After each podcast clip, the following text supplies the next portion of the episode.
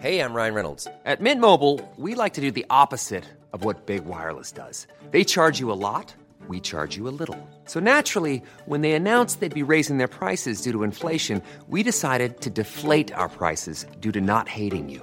That's right. We're cutting the price of Mint Unlimited from $30 a month to just $15 a month. Give it a try at mintmobile.com slash switch. $45 upfront for three months plus taxes and fees. Promo rate for new customers for limited time. Unlimited more than 40 gigabytes per month. Slows. Full terms at mintmobile.com.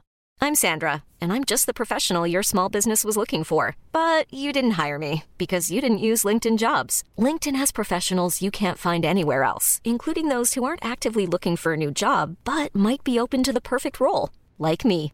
In a given month, over 70% of LinkedIn users don't visit other leading job sites. So if you're not looking on LinkedIn, you'll miss out on great candidates like Sandra. Start hiring professionals like a professional. Post your free job on linkedin.com slash achieve today. This podcast is part of the Planet Broadcasting Network. Visit planetbroadcasting.com for more podcasts from our great mates.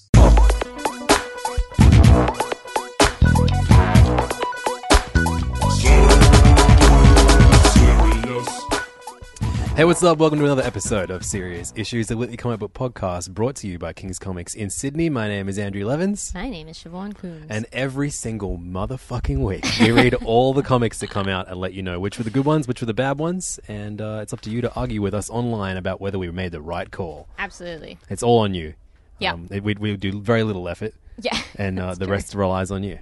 Um, it's actually an enormous effort uh, to read all these comics. And, Yeah. uh, and uh, this week, uh, I felt the sting. Yeah, the bad thing, the hard thing is when there's something that you actually really want to read and you're like, no, I have to plow through like all these comics first. Yeah, I left Jazz Maynard Volume 2, issue number one, as my very last comic, as my Little treat, reward for little getting through everything else. Yeah. Um, but uh, there were some incredible surprises in here. There were also. pretty good week. Th- I, like, there is no worse uh, combination of words.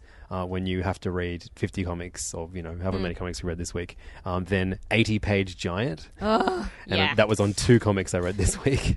there were lots of big, big, extra bit long specials for Valentine's Day. Yeah, romance. Um, but uh, we're going to get to them very, very soon. Um, just letting you know that all the comics that we talk about, including the 80 page giants, they have an entire rack dedicated only to 80 page giants. Uh, Yeah. every, every comic that we talk about on the show uh, can be found at King's Comics.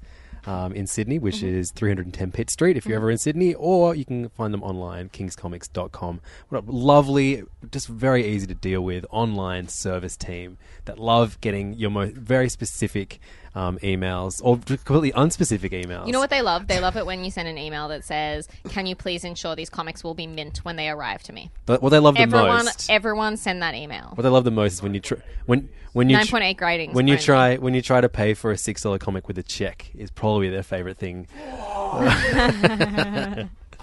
uh, so let's get to the reviews. We begin every show by uh, reviewing all the number ones that came out last week, um, and so many. there were so friggin' many. Uh, Like I had like I purposely mi- like got on the wrong train on Friday Mm. so I could like just spend more time because I know once I get home I'm not going to read comics. No. But the train, the train's the best place to do it. So I got on a wrong train, which took me to a wrong station, and then I sat for a 15 minute wait for the next train to go back in the other direction. And I'm like, yeah, I'm getting through all these comics. How great! And then I got home like, how many comics did I read on this incredible adventure? And it was 13. And then I looked at my number ones pile, and there were 15 comics in it. I was like, I just didn't feel like I made a dent at all. Well, no, no, anyway, let's This is uh, this is the best way to consume comics, right? yeah, getting the wrong train, Just mad, just terrible forcing decisions. them, forcing them down our eye holes. Uh, so first things first is the name of the segment in which we review all of the number ones that came out last week, and we're going to kick things off with uh, the publishers that put out the most number ones. Mm. Oh, actually, no, Marvel and DC both tied, but uh, I think DC put out the more interesting number ones this week, so we'll talk about them first. And we're going to kick off with uh, uh, the same way we kicked off last week's episode, um, with a little peer into DC's Young Animal universe, their Milk Wars event.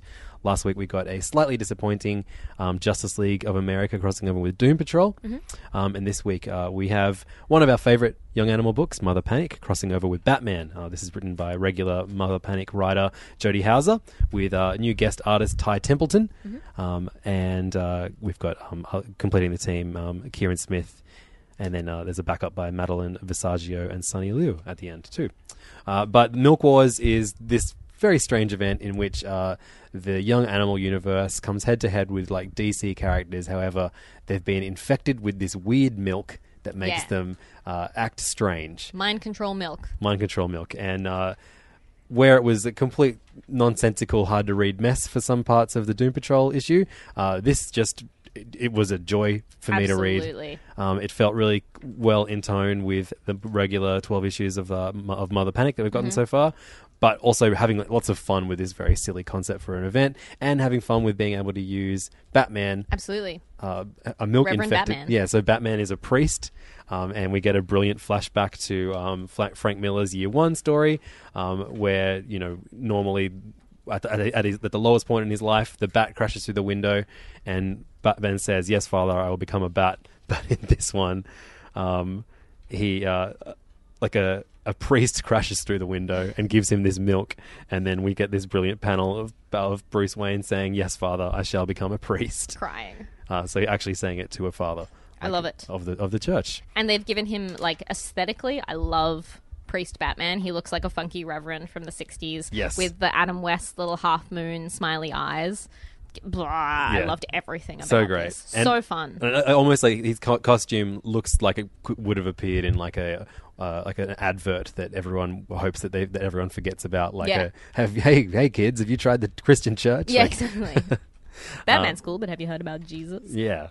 Um, I thought this is awesome. Um, Yeah. And I love that like this ends in a similar way to the Doom Patrol ended with um, the, the cro- uh, uh, Cave Carson's eye showing up and Mm-hmm. then teleporting them all. So it looks like the finale of this is going to be an absolute mess because it's going to be all of the young animal characters together in this milkified universe. Mm-hmm. But I don't know. Uh, the journey to get there um, through This issue has been fun. through all these uh, titles that I really love. I mean, next week we get um, the Shade the Changing Girl issue Yes, before she becomes Shade the Changing Woman.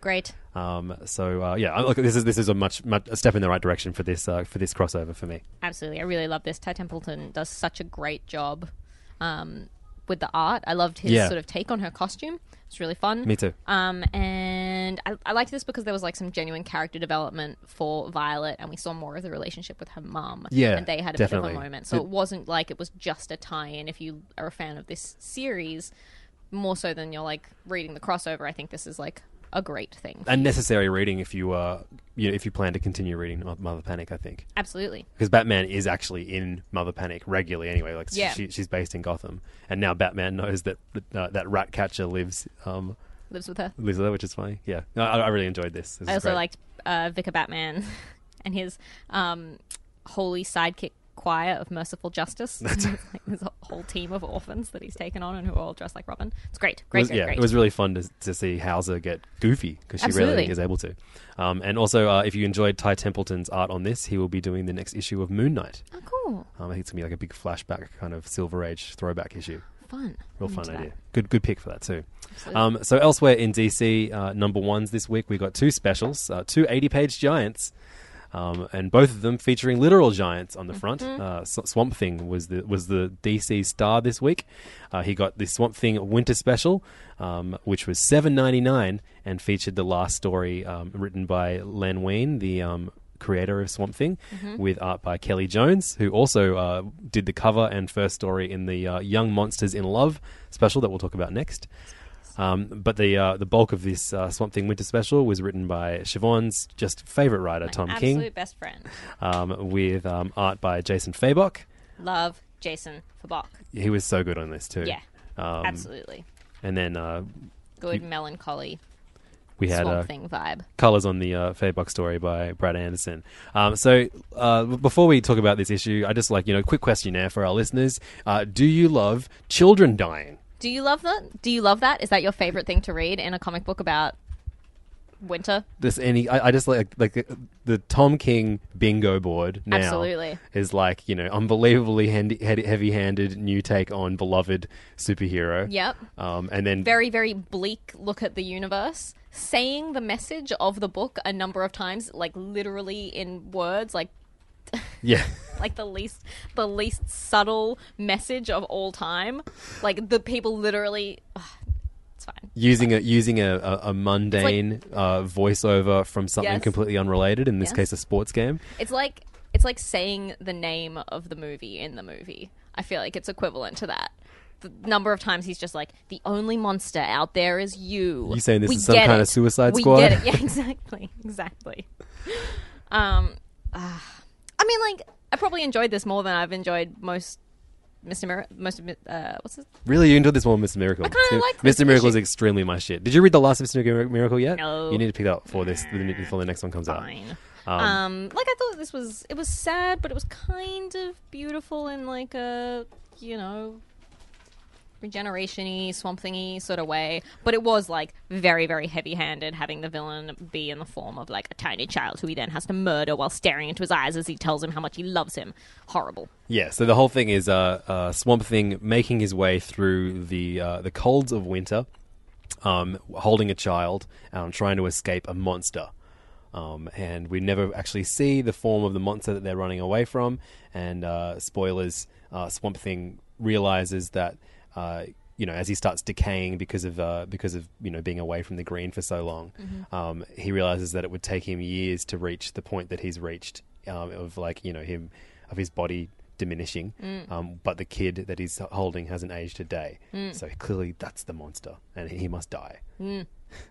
um, uh, yeah. So uh, I, I th- it was an enjoyable read that you could just kind of see the like, oh boy, this is going to get real grim. Yeah, yeah, yeah. Like Immediately.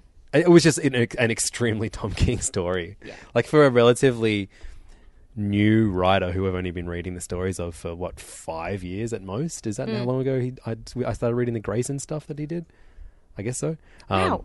Yeah, I can't believe he did Grayson. yeah, That's so crazy. yeah. It's what a tonally different. It was him and him and vibe. Seeley together. Yeah, yeah, yeah. Um, uh, it's just so funny that I've you know I, you, you can kind of You can pick it. you can stereotype a uh, a, a, a Tom King story now. Yeah, absolutely. He definitely has like a style. Yeah, definitely. I think you know if, if and if that style is absolutely for you, then so is this this story. Yes. Um, However, the Len Wein Kelly Jones story in the back was like gorgeous. and it was really cool the way they basically we, we just get the Kelly Jones art with no Mm-hmm. no dialogue, and um, you can follow somewhat of the story. Yeah, yeah, yeah. Um, uh, which is a story about um, Swamp Thing, uh, and and Solomon Grundy's involved, and Batman's eventually involved. Um, like, and uh, there's no dialogue, and so there are you're definitely kind of filling the gaps, wondering what, what's happening, and then you get uh, as soon as the the art's done, you just get Len Wein's script, um, so you can kind of read each paragraph of his script and then go back and look at the art that Kelly Jones did. I really enjoyed that. I think that that's like worth it to get the comic. Yeah, I agree too. If And you there's also a beautiful um, Bernie Wrightson splash page in the back as well. There's a little like R.I.P. Bernie Wrightson. Yeah, so it's a it's a great little tribute to two of uh, DC's more more beloved kind of horror creators, um, and uh, I think yeah, definitely worth worth reading. Especially, I mean, I, I'm someone that always geeks out reading the way writers write their scripts Absolutely. because what we see in the finished form is so vastly different to you know, you know how much of the how much of the panel do they describe? I know some some don't do any. Yeah, and yeah, then yeah. others like Alan Moore will d- will take three three books to describe one panel. Mm. um, but yeah, this is a really really fitting and, and lovely tribute. Absolutely. Um, and then we get move over to Young Monsters in Love, um, which features uh, Frankenstein getting cucked on, on the front cover uh, by Swamp Thing um, as his uh, as his wife, his bride, um, hooks up with Swamp Thing, and I was really excited that was going to be a story uh, in the issue. They tricked they tricked me. So in a way, I was the one getting cucked. this was a, is the real cock. Oh boy, is that going to be the name of this episode? not. um, so the uh, this is an anthology featuring um, a, a ton of uh, very cool uh, DC talent, um, and uh, I was like, oh great, it's a Valentine's Day special for monsters. How fun! And then like three stories in, I'm like, man, has, have any of these creators ever been in love before? Because everything is love. really, really tragic. Yeah. This was like the saddest romance comic this Uh, and then week. I turn the back cover, and it's like a a, a, a love heart kind of cracked in half from, by lightning. So it is. It's all these tragic love stories. But like that's that's monsters, you know, like that is Frankenstein and like that is Man Bat. Sure. The Man Bat story about him like being divorced from his wife was really sad, but I liked it. yeah, me lot. too. And fuck, uh, Kelly Jones can draw a hell out of a. a, a while while he can't really draw a regular man's face very well, he can draw the hell out of it, a big, enormous monster. The Solomon Grundy one was very sad. Yeah, um, and uh, I, I, I, even though it was like the most heavy-handed, um, in the book, like uh, Dead Man basically like helping a, a bullied kid not be bullied. Yeah, I liked that. I really liked it because it was like just the happiest one in there. And like- I didn't know Guillermo March could draw um, children that well. Yeah. I mostly know him for drawing sexy ladies. That was it. That was probably the art highlight of the um, of the issue too. Absolutely. Uh, March and uh, and and Paul Dini, and also um, the Frazer Irving Swamp Thing. which was uh, was written written by Flintstones and Snagglepuss scribe. Um, what's his name? Mark Russell. Mark Russell. But then also, Steve Orlando gave me like everything that I want in my entire life by doing this incredible, like really genuinely touching Monsieur Mallah and the brain story. which is uh, the uh, the the one of the many apes in the um, Yes. in the DC universe, the gorillas. Sorry, who uh, was he an ape or a gorilla? He's a gorilla. Um, who uh, who can talk Yeah. and are bad guys, but he carries around the brain. Because he's like a gorilla gorilla. So he's got like the beret and the That's right. like machine gun. Yeah. And he's draped in bullets. and yeah, they saw they saw him, uh, you know, get confronted by Maggie Sawyer, who um, who d- tries to give him what he wants before he gets taken away, and that Mm. was to be to allow his, the love of his life, um, the brain that he carries around, to see him who he for who he really is. Um, and uh, I thought that this is probably my favorite thing that Steve Orlando's done since Midnighter. Absolutely. Yeah. I loved this. I thought it was so beautiful and well done and touching and exactly the kind of thing that you can only get from superhero comics. Yeah, I think that was like that was that's the kind of monster love story I wanted. 100%. Because like it was there was the tragedy wasn't the forefront. Yeah, yeah, Whereas I think for a lot of the other ones it absolutely was. Like Yeah. yeah, um, yeah. This is this is great. There was some excellent art on display and some very fun, uh, well, some fun and sad stories within it. Um, this, Yeah. this is my favorite of uh, the recent kind of DC anthologies that we've gotten. Absolutely, I agree. This is like something a little bit different for them. Young monsters in love. Get it for Monsieur Mallah. definitely. Uh, so those are the DC number ones this week, and we got also got three number ones from Marvel this week. Um, and uh, one of them was a brand new X Men book, um, which I didn't think I was looking forward to because of uh, that recent Jean Grey event that we read. Um, and she is the leader of this team. Um, and I was just like, I don't really want Jean Grey. I don't care about her as a character, and no writer has ever tried to make me do that. Yeah. Um, and uh, then, wouldn't you know it, writer Tom Taylor does exactly that in a matter of seconds. Absolutely. Uh, so yeah, written by Tom Taylor with art by Mahmoud. Was it Mahmoud Asrar? Mahmoud? Az- Asrar. Sorry, I'm, I'm going from memory because only his last name is written on the cover. Um, and uh, we'll tell you the colorist when we get to it somewhere on this page. Svo- Svorcina. There you go. Thank you. Ive Svorcina. Um, and this is the team of uh, Jean Grey, Namor, Nightcrawler, um, Wolverine, aka X23, and Gabby, aka Honey Badger. And then also two people that I don't know called Trinary and Gentle. Right. Neither of which are good They superhero names. they don't really make the cover either, so they're going to be background characters. Yeah. But basically, this is like uh, Jean Grey. You know, she's returned to Earth and um, well, returned to the living world, Mm-hmm. and uh, she, she, it's not you know, shit's fucked up, Siobhan, in this world. It's fucked up, man. You know, we we have our little corner of escapism, these, these comics that we read. But outside, I mean, if you're taking a look out the window, Siobhan, it's no good. I don't have windows. There's no windows in King's Comics. No, there really isn't. really. Um, so yes, Jean Grey is like, well, I'm going to fix the world. And, Yeah. and I want I want- Finally, I someone's wanna- doing it. I want, and I know that they're going to make a lot of enemies in this process, but this is what needs to be done. And she's the first thing she does is go to the UN and demands that uh, mutants, like, stop killing mutants, guys. yeah, and, and she wants mutants to be represented at the United Nations.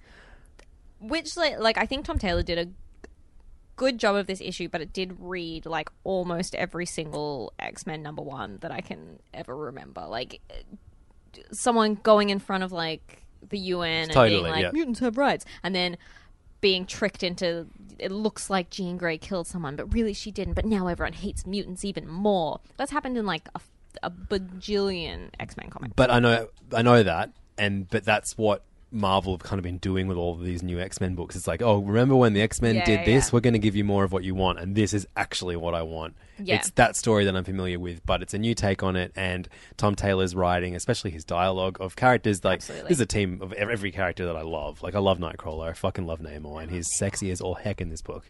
Um, and then you know, So good. And then Wolverine. Tom Taylor knows exactly what we want. Tom Taylor's. Wolverine uh, book has been awesome, and, and I love um, Laura and Gabby in that, and so having them here and for it not like Gabby's one of those characters that's only been written by Tom Taylor. Mm-hmm. So having her in this book that he's written, it doesn't. It's not like when you know we see Moon Girl show up in someone else's book, and it just seems like this is not This, this ain't my hashtag my Moon Girl. Not my. I fucked it up. Whatever. Don't, don't use hashtags anymore. They're great. boring. They're dumb. It's a dumb way to communicate. Um, but I did, I, I did enjoy this. I enjoyed this for like a. I think Tom Taylor's strong suit may not be first issues, but it's long runs where he does like lots of character development and lots of story happens. So I'm just um all the way on board. Because there's, if there's one thing Marvel know how to do in 2018, it's long X Men runs.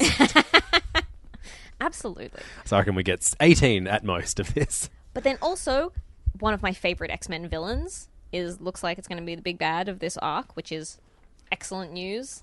Uh, yes, uh, if, you, if you are a fan of uh, Grant Morrison's new X Men run, you will Mm-hmm. be very happy by the final page. Also, the next cover has Nightcrawler with a beard. Yes, please. Yeah, so I guess the next issue is going to be like how he grew this beard. Yeah, I hope so. And like just it. every day looking in a mirror and like, ooh, progress. mine, f- f- mine friend. so his, his mirror is his friend. I'm into it. Uh, so also from Marvel this week, we got Infinity Countdown, Adam Warlock number one, and this is uh, the big, the the road to the big cosmic event um, that's being helmed by Gerry Duggan, spinning out of his great Guardians of the Galaxy run. Oh, does that mean I have to read Guardians of the Galaxy to understand what's going to happen in it? No, because that that's that series is taking a uh, hiatus while this event goes on. Ah, So it's only going to be Infinity Countdown event right now. Um, and uh, a great way to get uh, new people uh, excited and uh, about this new event is to have Mike Allred and uh, his Mm. Laura wife Allred. Laura Allred uh, show up to do artwork. Um, and uh, it's this really, really fun uh, kind of retelling the history of um, Adam Warlock, which would normally be like tedious, but because it's Mike gives Mike Allred a chance to just kind of draw these big events in Marvel history. It's just such a joy to, to flick through. It's like the most gorgeous, like Marvel cosmic stuff that you could imagine. including that brilliant thing like you know looking into the future and seeing all of the all of the, your beloved marvel characters strewn across a deserted landscape dead as all Dead. hell Absolutely. um, and uh, yeah but this is basically like a, a kind of team up between adam warlock and um, and kang the conqueror um, which is always fun having kang around um, and we get to see the insides of like Kang's kind of like treasure room, um, which contains like uh, you know the the Weapon X suit that um that you know and and, and Wolverine's original skeleton, I guess. Um, we see the um the head of Zorn. Um, there's a, a Sanctum Sanctorum um, kind of window, and then. Oh, and the, the Cerebro chair. There's all these great Marvel artifacts, and in the middle of it is Jack Kirby's desk So good. which is really really sweet little tribute. Um, and uh, yeah, I mean, this doesn't really set up much for the Infinity event itself. Um, we just know that someone else is uh, is you know assembling the stones, the Infinity Stones, um, and this is more about the role that Adam Warlock is going to play in the Marvel universe um, very very soon. Yeah, I love this. I know nothing about Adam Warlock, um, so I really enjoyed having this like excellent little recap, so gorgeously illustrated. This is super worthwhile getting. So only just for how crazy good Ulrich draws Beast. yeah I would love Just- him to just do a Beast book. yeah, it's really really good. Good. awesome stuff. Um, yeah, so it looks uh, there's some there's some fun stuff on the way with this fun of Infinity event, and for those of you asking where Wolverine is, it looks like he's going to be playing a big part. Thank goodness. Um, so the final DC, uh, sorry, Marvel book that I read, num- number one, that is, there's plenty more to come later in the episode, um, was a uh, every movie they they just every big MCU movie they decide to put out a bunch of like extra comics featuring the hero that they are that, that's in the movie, and that's fair enough. But they also put out this one number one. It'll be just like, just a one shot, which is this really really tepid, boring one shot story, and then the backup is like th their first appearance. Yeah. Um, and for like you know those of you interested in the first appearance of Black Panther, I mean there are other ways to read um, the Fantastic Four issue number fifty three, the first appearance of Black Panther, written by Stan Lee with pencils by Jack Kirby, um, and you know its existence alone in this uh, is is kind of worth at least a Yeah, flick through because there's some brilliant. Um, you know, I, I just love Kirby's thing. classic Kirby, His thing is so good. It's so good. His thing is magnificent. Um, but before we get there, we have to read uh, yeah, this uh, an issue. Uh, Not if you just skip the whole story, which is what I did after I got halfway through and decided it was boring. Yeah, it was written by Ralph Macchio with, art by Andrea Di Vito and colors by Laura Villari, all of whom I, uh, I assume are, are quite good talents when they're not part tasked with writing a tepid kind of story featuring the, the the heroes and villains of the new MCU film that can't really do much in the way of you know exploring anything Yeah. to do with the characters. Just like Claw, he's a sound guy. Powers a little bit confusing. I don't think they're going to be like that in the Quick fight, he's o- movie. he he takes him down. The end. You know, it's But pretty- also, look, Black Panther is smoking in the Kirby one. I like that. that's mad. Just he like lights up, lights up a smoking cigarette. smoking's probably the coolest. I think it's the coolest thing ever. We smoke every uh, issue, every episode, and every issue. I I, I, I smoke a new cigarette for every issue of comics I read, which I light using the previous comic that I just finished reading. um, over to Image now, who also put out three number ones this week. Good lord. Um, and uh, we have a long-awaited uh, book Verses, which has been written by Ivan Brandon with art by Esad Ribic. Uh, I have been telling everyone that um, Jonathan Hickman, not Hickman, Jonathan, uh, oh, what's his name? Kirkman. Kirkman wrote this. Robert Kirkman. For some reason, I conflated this in my head with the new Kirkman series. So apologies if I told you that. Um, Ivan, not written I-. Ivan Brandon is uh, the writing partner of Latour on that um, that Mm-hmm. Black Cloud? Black Cloud. He's done Uh, other stuff as other well. stuff too, yeah, definitely. Um, but that's what I most recently read his stuff on, and um, Esad Ribic, Ribic. Ribic, yeah, you're right. It's definitely think it's probably the, the, the Croatian guy that that corrects me on our in our Facebook group isn't around anymore, so not, no one will be angry at me this week. Probably best known for his Thor stuff. Yeah, Ribic, and- not the guy from the and uh, all of the uh, Hickman um, uh, Secret Wars Yes. event too. Um, so big cosmic stuff. Yeah, and so it was actually quite surprising seeing him drew faces that weren't Marvel characters. Absolutely, because he has just- Thor to rock up. Totally. Um, but this is uh, like a reality TV show set in space, in which it's almost like a Hunger Games esque Yeah, kind of thing. It's like a sport. It's like war. War is literally a sport. Um, and we follow uh, this one hero who is blue. Um, Baba Dee Big Baba guy. um, and uh, he gets injured, and it, it's kind of it jumps between time between from him being injured and then him uh, on the road to recovery and wanting to get back in the battle. yeah. I I thought this was gonna really not appeal to me at first until I realized that it was like a sports thing, and then I was like, oh yeah, I'm on board. That's kind of fun. Yeah. Like I like the little um sort of in panel stuff, and I like the cute little commentaries on sort of future sci-fi. Like they're like people have commercial breaks during their conversations. Yeah, and and, and you can't you, you like it's it's Can't bad. You, you can't fight during the commercial breaks. and Yes, so you e- get even, pen- no matter how like you know rampant your bloodlust is at the time, you just got to tone it down, wait for the commercial break to finish, and then continue the fight. I Um, thought this was pretty good fun. Yeah, it was fun. It reminded me a lot of Motor Girl, um, Yep. with its kind of like meta, um, weird kind of pop up ads throughout um, the panels. Mm-hmm. But I Um, think this does it a little bit more successfully. yeah, I like too. this more. Um, uh, and yeah, I think this did just enough for me to continue reading. Uh, I think we'll get better once the story develops. Um, th- all this does really in this issue is kind of world building and introducing us to this main character Absolutely. who is blue. He is a blue man. I Baba could dee, do, baba die. I could do with more ladies in this. It's a little bit hetero, He-Man, Call of Duty vibes Sure. for me. But um, I It loo- did. it looks I did enjoy it. Those those looming eyes behind our blue hero uh, on the front cover of the next issue, potentially a female eyes. I don't know. There's no like There's no- long, beautiful eyelashes. So how could I possibly tell? I don't know if Esad Ribic is an eyelash guy. Hmm. We'll find out. Can't wait to find out if he's an eyelash guy in issue two. Uh, but uh, now let's talk about the uh, issue that I bet was Siobhan's favorite comic of the Ah, it was. Twisted Romance, issue one of four. This is a new weekly series uh, for the, for the month of February, uh, which uh, has the bulk of which is written by Alex DeCampi, um, with art on this issue, this first issue by Katie Skelly.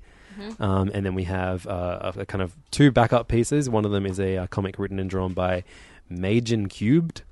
Magen Cubed? No, and, No, no? Sarah Horrocks. Sarah Horrocks. The, um, comic. Major Cubed does the funny um, story in the middle, the little text, Yeah, there's a, a short romance story about um, like a sexy vampire. Yeah, so there's, uh, after we get this extremely fun and silly kind of uh, book about a, um, a, a, a, de- a detective who used to be a succubus, Yeah.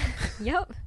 um, trying to like uh, save the life of a man, a woman's unfaithful husband before someone else claims all of Mm-hmm. Different yeah, succubus. yeah. Uh, his, his previous succubus girlfriend. so yeah, if you if you if you love the idea of seeing two succubi's but duke it out in a nightclub, but like in the most like beautiful 70s like disco-y nightclub of all time i love katie skelly i love everything that she her does. art is so fantastic. yeah and I it's so gorgeous she she just put out a, a like a, a little it was called like Nurse Nurse or something like that. yeah A yeah yeah that's I- her really old uh, long running i think it's like her longest running comic Right. I, I, I have I have one of those. I need a, an edition of that at home Nice.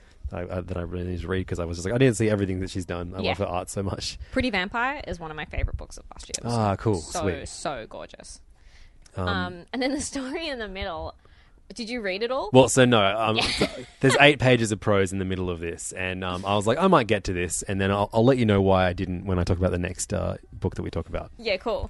Um, I did read it, and it made me laugh because I obviously was like a giant nerd in high school, and this reminded me of every fan fiction that I ever read. There are certain like the style of it, and some like phrases that are so so overused. Like everyone chuckles, no one laughs. Um, so if you like hilarious weird gay fan fiction, that's probably for you. And then the Sarah Horrocks story is like fucking weird as hell because she is weird. Reminds me a lot of um, Underwinter. Yeah, spooky, spooky, very, very good. Yeah, so there's a lot to love about this Yeah. uh, um, twisted romance um, book. Um, I love it. and you know, well timed with Valentine's Day Mm-hmm. next week. This week, this week, this week. This week. Okay. Ah, yes. Um, but um, uh, what was I going to say? I can't remember. Something. I was going to say something profound. I might assume. yeah, you got to assume, right? Um, oh yeah, I was going to say that this wasn't this wasn't even my favorite uh, Valentine's Day special. Ah. That's coming up very soon. A little bit of sizzle for you. Um, the final image book we're going to talk about, number one, um, is a, uh, a special from uh, The Wicked and the Divine, uh, the book written by Kieron Gillen and usually has um, art by uh, Jamie McKelvie, but he only did the cover of this issue. Um, this uh, book instead sees uh, Aud Koch Okay. and Clayton Cowles uh, on uh, art and uh, coloring and lettering duties. Um, and uh, this was a basically every the, the, the premise of w- with the Wicked and Divine, like the bulk of the series is set now. Every ninety years, twelve gods return as young people. They are loved, they are hated. In two years, they are all dead. Um, and so this one goes back 90 years, and we see um, this was all set in 1923. Cool. Um, and it is a murder mystery novel featuring all of these gods in like a, a mansion on a, like an, on an island, and sounds so they start fun. getting picked off one by one. But it's a novel with Wow. it's yeah. So it's like uh th- there's there's pages of of you know Some of, comics. of panels. There's some comics within it, but yeah, this this took me about an hour and a half to read Wow. Um, Worth it? really really worth it and like even as like Mm. Love yourself mysteries. well yeah you uh i mean yeah without you have a basic understanding of wicked and divine. I think you'd probably enjoy this quite a lot because it was a self-contained story. Um and uh it took me um, uh, i was like i had to really force myself to start reading the prose. I was like come on suck it up. Mm. Yeah, yeah, yeah. read these words without pictures. Um but it was uh, mostly because it was it, it you know is very very faithful to how books of the 20s were written Mm-hmm, i assume because i'm clearly someone that's not read many books from the 20s but um uh lots of expository um kind of uh, explanation over descriptive Mm-hmm, terms, especially because he's introducing these new narrations of the gods in the twenties as well. But once I got through that and the and the murder, once people started dying, Yeah. yeah, I, I, really I was got extremely invested, and uh, it was a lot of fun um, to have these uh, new takes on the characters, and it kind of tied into uh, the World Wars, both one and two. Oh, nice. Um, in, a, in a really cool and uh, and fun way. Oh, that sounds really fun. Yeah. Wicked and Divine is rapidly jumping to the top of books that I need to read Oh, man. at some point in my life. Burning through that the bulk of the of the main story in like a, a short amount of time would be so much fun now. Yeah. because it's it's really just up the ante. Oh wow, Siobhan's serious Literally about writing this down a list because I keep forgetting things that I on want your to catch up on on. your Mr Bean post-it notes. oh, it's oh, it's, Cartoon it's Network. Boomerang, Cartoon Network, right? Um, yeah, but there's too many things. I'm st- I'm still haven't finished Strangers in Paradise. I'm so close. uh, that was like the, the hardest thing this week. I picked up my comics on Friday, which is already way too late to get through this many comics, but I managed to do it. You're Like all I had to do was miss one train. Um, uh, Strangers in Paradise. I have four of the um, trades left. Yeah, Cool. Um, and God, fucking damn it, it's so good. It's Yeah. I, I, I, it's one of those comics you're just like, oh, I don't think I've ever read a better comic than this. Yeah, yeah, yeah.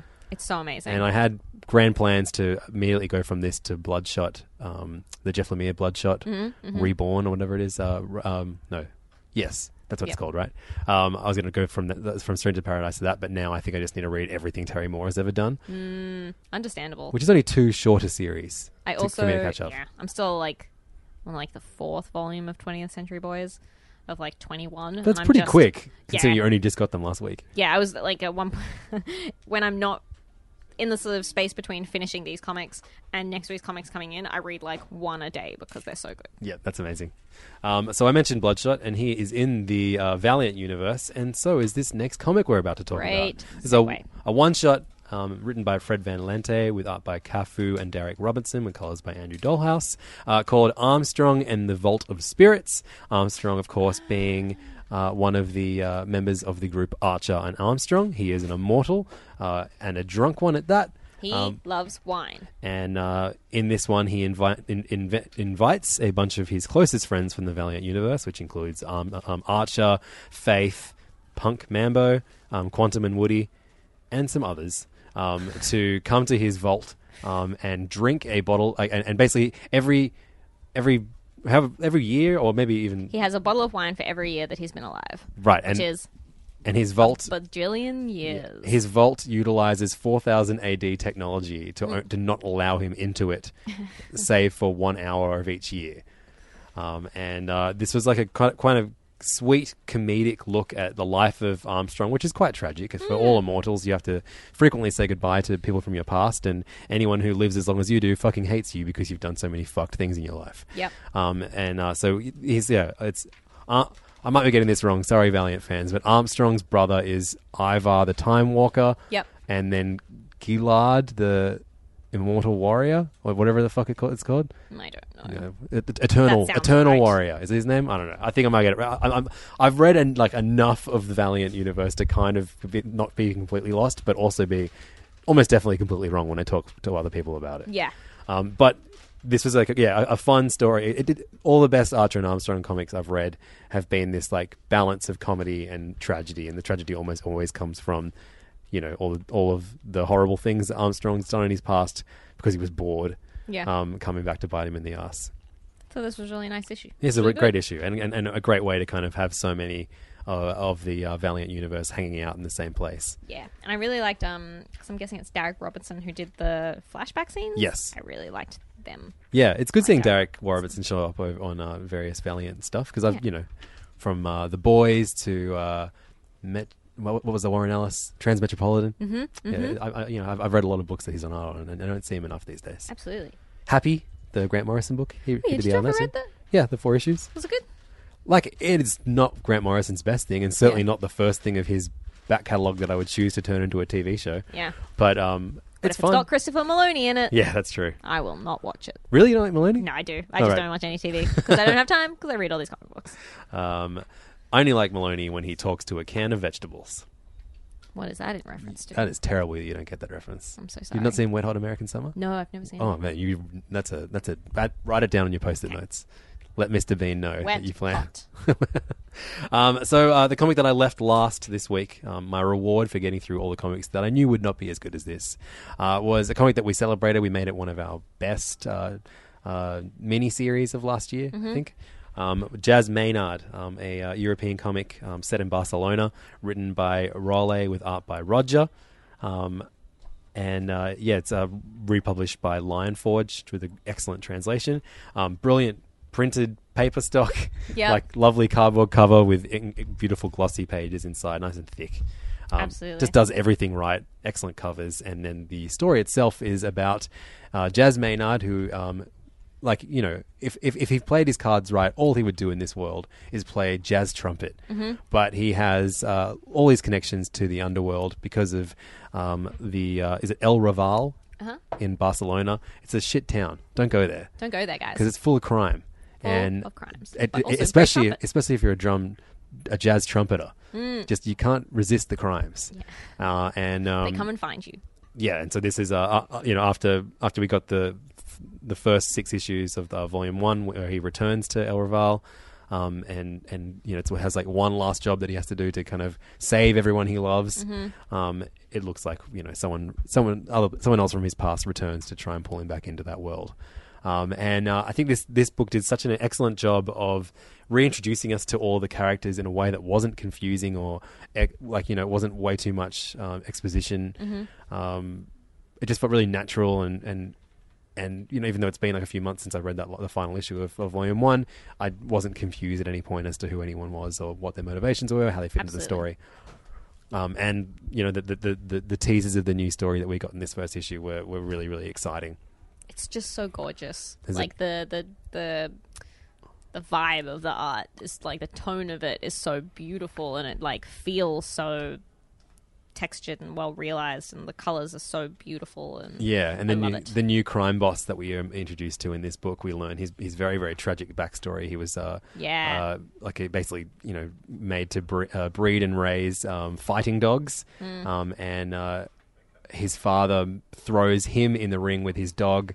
His dog rips his ear off, and then he has to kill his beloved dog, and then. Uh, we learn that he then decides to rip his other ear off so he can look more like his dead dog, and now he's a crime boss. yeah but with his like niece with giant boobs working as his like mouthpiece this is like gorgeous sexy euro comics and i love it If you had to, if, if if you had to cut your ears off, but in return your niece got giant boobs, is that a good trade? worth it always worth it think of how much you would save on implants Um, that's it.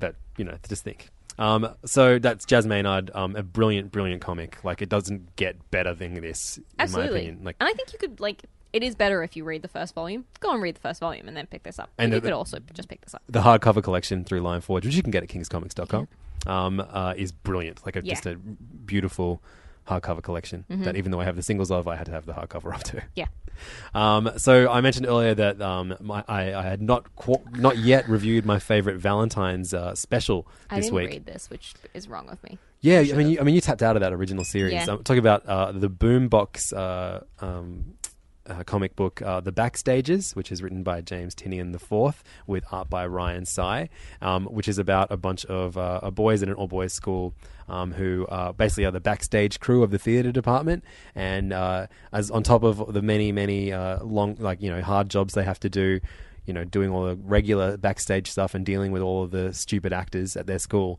Um, there's also like weird supernatural crazy shit backstage if you go far back, you know, enough.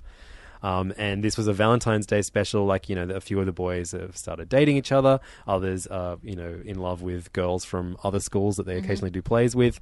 Um, and then even their teacher has like a tragic backstory um, that we learn of. Um, you know, with with someone that he used to love.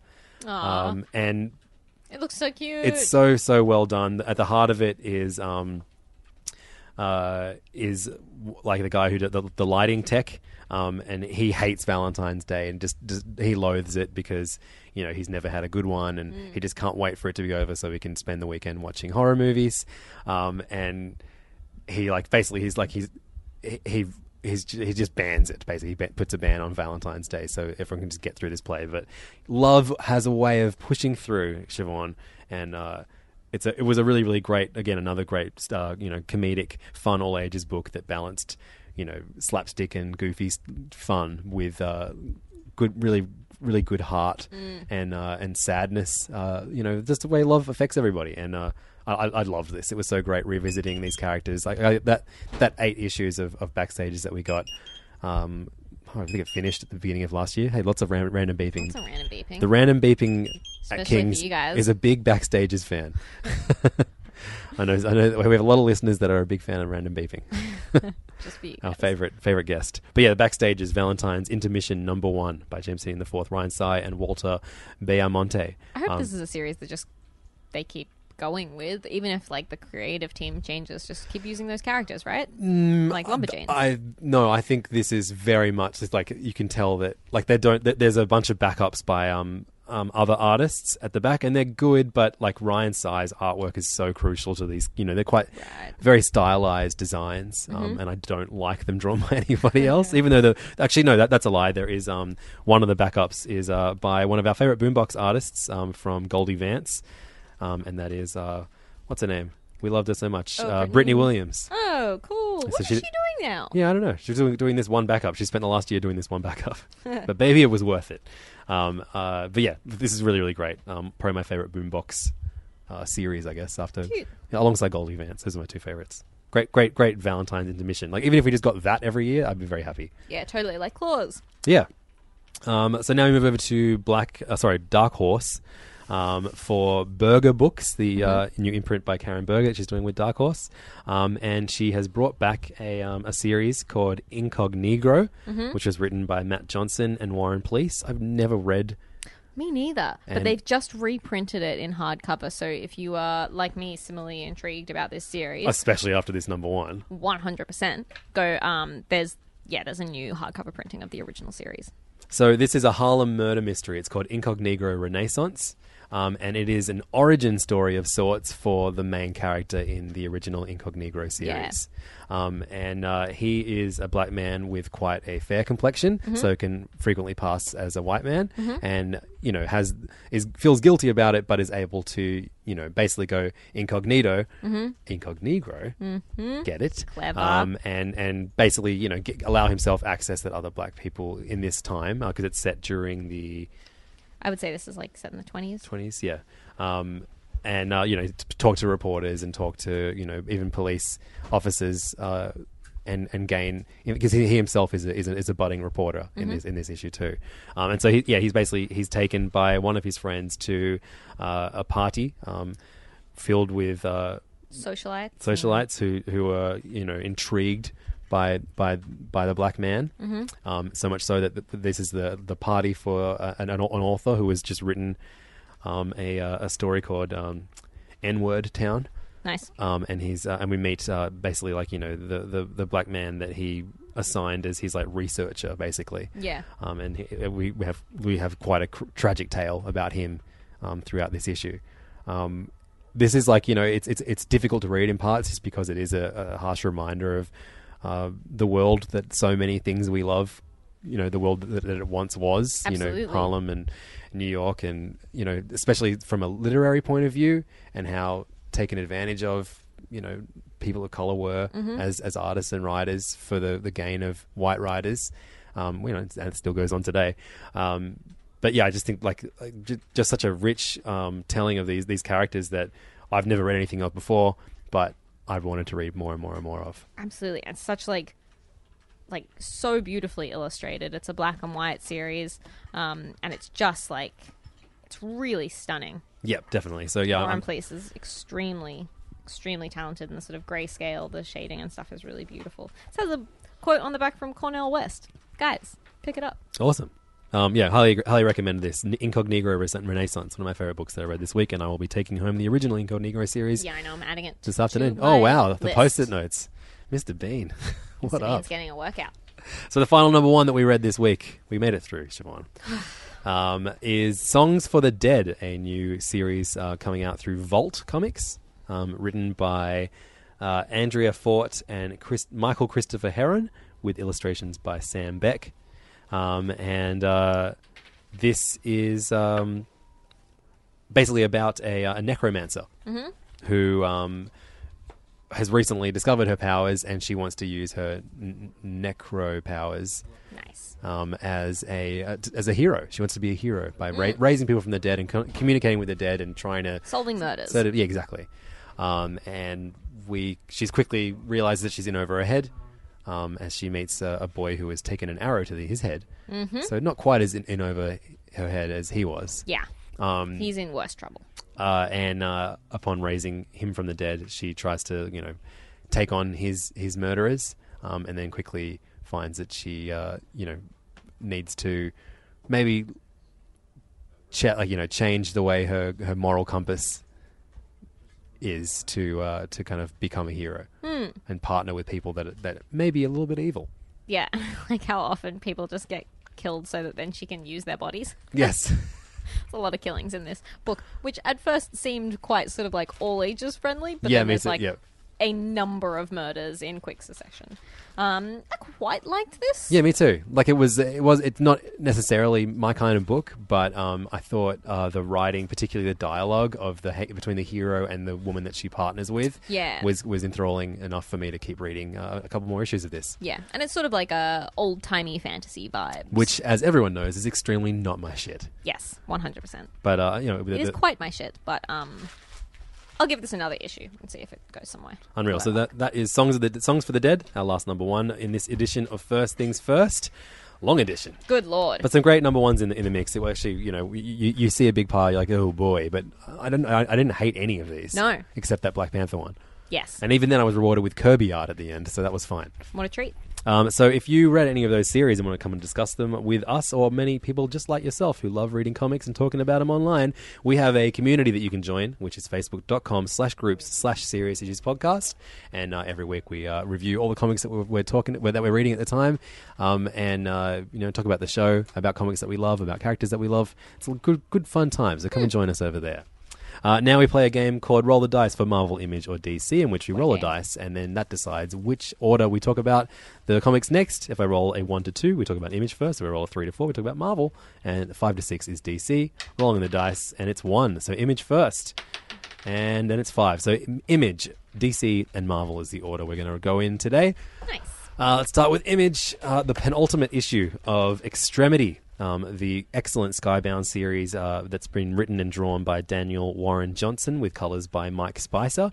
Um, it's about war in a in a future world with all this crazy tech and um, uh, you know families b- born into war and kind of accepting their destiny of continuing this war, or do they try and stop the war, even if that means turning their backs on their family?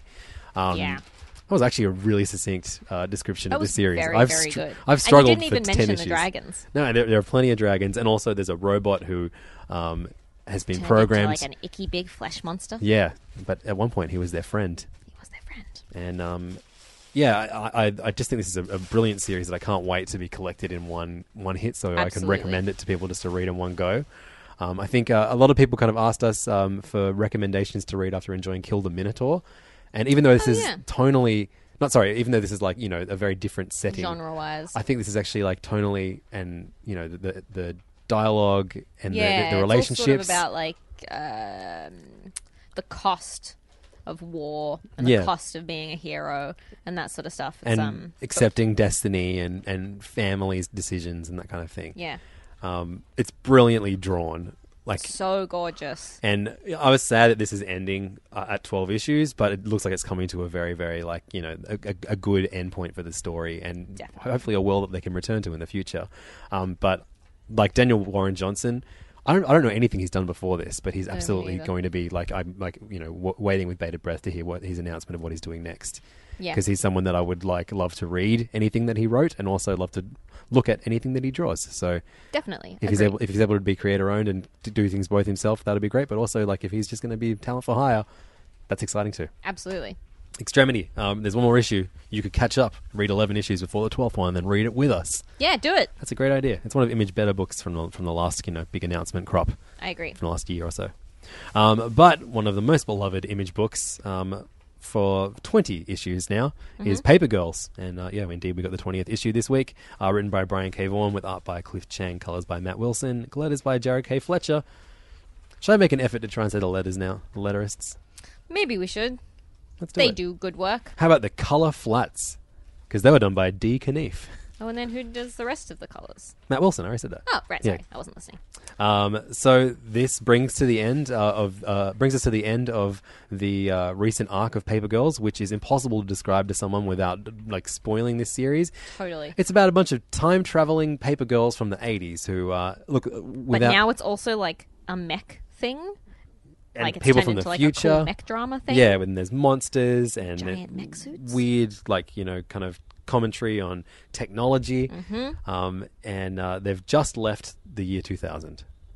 and I love I love this book so much. And there's still so much that's unanswered. Like they just they're like giving us the answers on like a tiny little drip feed. Yeah. And we're just getting and every time I'm like, Thank you so much, that was so good. Give me more. But they keep you hanging for it. And it's amazing.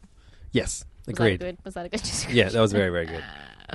I just like there's just so much to enjoy about this, and there's like we still don't know because there's this weird like these girls are caught up in this kind of time traveling war between adults and children, and the children appear to have some kind of horrifying flesh eating problem with them.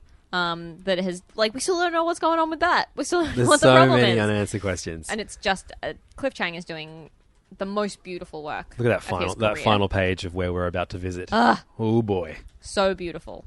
Um, so yeah, it. it. it looks like this is we're now like flying into the far flung future.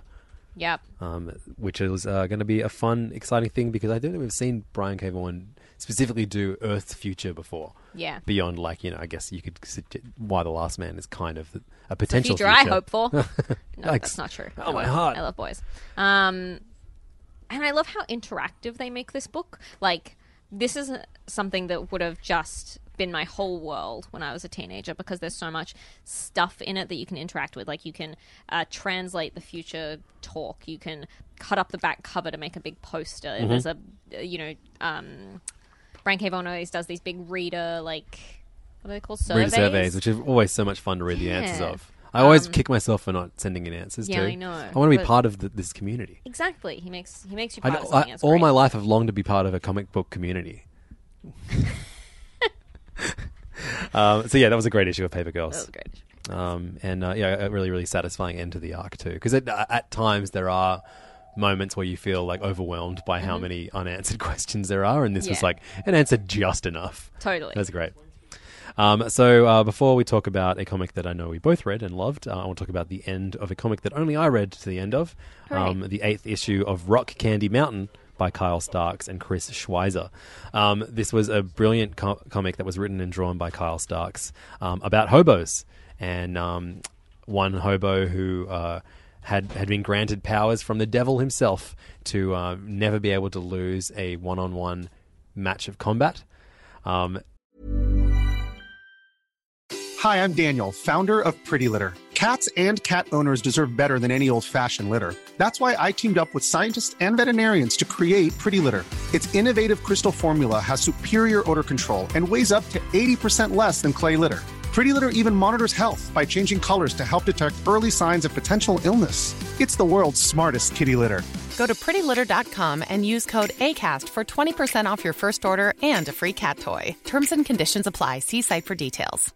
Hiring for your small business? If you're not looking for professionals on LinkedIn, you're looking in the wrong place. That's like looking for your car keys in a fish tank. LinkedIn helps you hire professionals you can't find anywhere else, even those who aren't actively searching for a new job but might be open to the perfect role. In a given month, over 70% of LinkedIn users don't even visit other leading job sites. So start looking in the right place. With LinkedIn, you can hire professionals like a professional. Post your free job on linkedin.com slash achieve today. There's never been a faster or easier way to start your weight loss journey than with PlushCare. PlushCare accepts most insurance plans and gives you online access to board-certified physicians who can prescribe FDA-approved weight loss medications like Wegovy and Zepbound for those who qualify. Take charge of your health and speak with a board-certified physician about a weight loss plan that's right for you. Get started today at plushcare.com slash weight loss. That's plushcare.com slash weight loss. plushcare.com slash weight loss. and it's him basically against the world trying to get to his recently deceased um, wife and child. Um, and in, in, in order to get there, he needs to climb Rock Candy Mountain, which everyone Right. thinks is this hilarious hobo song that, that you know that's not real stuff, but we learned in this issue that it was. And uh, this was a comedy series for the most part, and there are some great laughs throughout it. I mean, just his his Kyle Starks's cartooning is just effortlessly humorous to me. Um, just the simplicity of some of his figures is really really amusing to see them. Uh, you know, in, in action scenes and that kind of thing, and his dialogue is very, very funny. But It's really beautifully coloured too. Yes, Chris, Chris Schweizer does a great job. But you know, it was it's so much fun. Um, this uses a lot of great sign language as well. Like there's one there's a there's a mute character who uh, who signs all his dialogue and it translates it for us, which is really really fun as well. Um, and uh, it, it ends in a you know quite a beautiful manner. Um, really really satisfying and, and heartwarming ending. While still being quite funny, and also you know it wraps up this story. But again, like all good comics, um, you know there's a, there's a lot enough world that's still there to return to, hopefully sometime in the future. Cool. Uh, yeah, so Kyle Starks's another uh, creator that is 100% someone. Another another creator who both writes and draws his own comics that I'll be uh, rapidly or very, very excitedly looking forward to anything else he does in the future. Yeah, nice. It's so nice to see like a single creator's pure vision for something. Definitely. And how good is that cover too? Yeah, it's So lovely. our hero kind of on, on ro- at the top of literal- Rock Candy Mountain. Yeah. Very, very beautiful. Great. So the book I was referring to earlier that I know that we both like uh, read and loved is Snot Girl, issue number nine, uh, written by Brian Lee O'Malley with art and colors by Leslie Hung. Who does the letters on this one? Oh my god, it's just no. It's uh, all right. All right. So the colors are by Rachel Cohen, and um, Maré Odomo. is the letterist. There you go. Um, and there's color flats by Studio J Fish. We're just going to spend all of the time reading Shout- out giving the entire shout-outs. creative teams. Um, Edited by no. Yep. Uh, you know that we love this series already. It was one of our favorite image uh, series last week and last year in our awards. Um, it's about uh, a, uh, a fashion blogger, Mhm. um, an Instagram personality Influencer. um, called Snotty Mhm. or Lottie. Um, she has allergies. Um, she has a, a gaggle of uh, of other fashion blogger friends, and this sees her sees them all travel to Thankstravaganza, which is uh, like an influencer festival. Uh, in which Sounds like my worst nightmare. Yeah, think of all the free swag you'd get. Free shitty swag. Uh, I I loved this issue. Like this is such a um like we get to see like the tiniest bit of character development for Lottie. Like she does something good for a Mhm. friend and you're like, Yeah, go Lottie, it's the best. But then there's also still this horrible creepy shit happening like under an undercurrent and we finally maybe get to see like what these weird like I'd almost forgotten that she was on new allergy medication. Yeah, totally. Which sounds like the silliest plot point of all time, but it has some serious implications, guys. Um, and yeah, there's some there's some, some creepy ghost shit in there, which may or not be a hallucination because of Mhm. this new allergy medication. Um, and uh, yeah, it, it, it, it- again we have a it, it ends up with a new murder mystery. Yeah. So fun. So great. I love it. Um, such a great, funny, you know, mean series. Yeah. Um, and I feel like if you're if you're a girl, like not that there is not lots to enjoy if you're a guy, but if you're a girl and you've had to live your entire life being barraged by all like you know, stupid fashion nonsense and face masks and stuff that is fun but also like suffocating at times. This is so enjoyable because it's so mean. La- I love it. Last week, I gave um, one-time host, co-host of this show, Alexei Toliopoulos, Mhm. um, because he used to um, host a podcast called Mike Check, which Yep. is all about the films of Mike Myers. I gave him a Princess Fiona from Shrek green face mask. so follow him on Twitter at this is Alexi, and, beautiful. and and tell him photos of you wearing Yeah. the face masks, please. I want that. Um, I'm such a sucker for like branded face masks all around Kings. There's like lots of Korean beauty places, and I bought this huge pack of Astro Boy face masks. Oh, just 'cause wow. they had Astro Boy on them. Have you used any yet? Yeah, they didn't have Astro Boy on the actual mask. Oh, That's that what I wanted. So I just on the packet. That's Yeah. weird. Anyway, this was great, and I had a little cute girl backup by um, Rachel Cohen, who did the colors. She did like a little cute girl strip in yeah, the back, which is very really amusing. Yep, awesome. Um, so over to Walking Dead now, written by No. Rob, Robert Kirkman. Such a different vibe. um, and art by Charlie Adlard um, and uh, two other people. Stefano Gaudiano on inks and Cliff Rathburn on grey tones. And of course, letters by Rus Wooton. Never, Lovely. Never forget that one. Um, I didn't realize Dave Stewart does the colours on, on all the covers. Oh. As everyone knows, is a famously black and white series. Um, also, it's famously a series in which uh, it's the end of civilization due to a zombie outbreak. Um, however, it's gotten a lot more civilized in recent issues. Um, this arc is called New World Order and features a collection of our, you know, bracketed heroes, so and so called so called heroes, Mhm. um, stumbling or uh, kind of being semi invited and then stumbling upon a much more civilized uh, city, I guess, Mhm. with uh, with thousands upon thousands of people that, that are living a better life than them, and it's a massive status quo change up for this series, um, and it, it's given it so much, given the series so much energy, and we haven't even. We've barely explored any of it yet. Yeah. Um, Cool. And it's just it's, it's a very exciting time to be reading this series, which is you know can at times feel samey and stale, um, but this but is it's like such a testament to like the value of long running. Like it's been running for over, like what fifteen years this is, now. yeah, it's issue 176. That's like am- amazing, and you can like grow and spend a lifetime with these characters, and you can see them change, and that's really satisfying. Yeah. So if you were put off by you know those feelings of staleness or sameness, um, definitely continue. Um, you know, catch up and, and read this really really great change up that, that that the new World Order has brought this series. It's a lot of fun. Yeah, cool. Um, I read I read Witchblade. yeah, I'm, I'm I'm bummed that I didn't continue. I don't I don't even started this. Yeah, I have to wait for that trade. I think it's worthwhile. Um, so this is issue three of Witchblade, written by Caitlin Kittredge, um, art by Roberta Ingranata, colors by Bryan Valenza, and letters by Troy Peteri. Um, and this is sort of a revamped take on one of Top Cow's classic um, sexy lady characters, Witchblade, whose costume was mostly like vines that just covered her nipples. Give me a T. Give me an A. Um, so this version, I don't know about the old version of Witchblade, and I don't want to know. Don't tell me about her. But her name is Alex in this, and she's like a ah fuck, what's the thing that she does for her job? She like is like a cop lady, but it's to do with like victims, and she like talks to them, so she's nice. She's like, Right. a nice cop. Good something. description. Thank you. Um, and now she's got these weird powers, which are in a bracelet on her wrist. And she's this issue is basically her coming to terms with the powers and being like, oh, maybe if I accept them and try and work with them, then I can do some good with them instead of being like ruled by them. So she, Um, she's a cop, but she talks to people, so she's nice. She's nice cop. That's the my- rarest cop of all.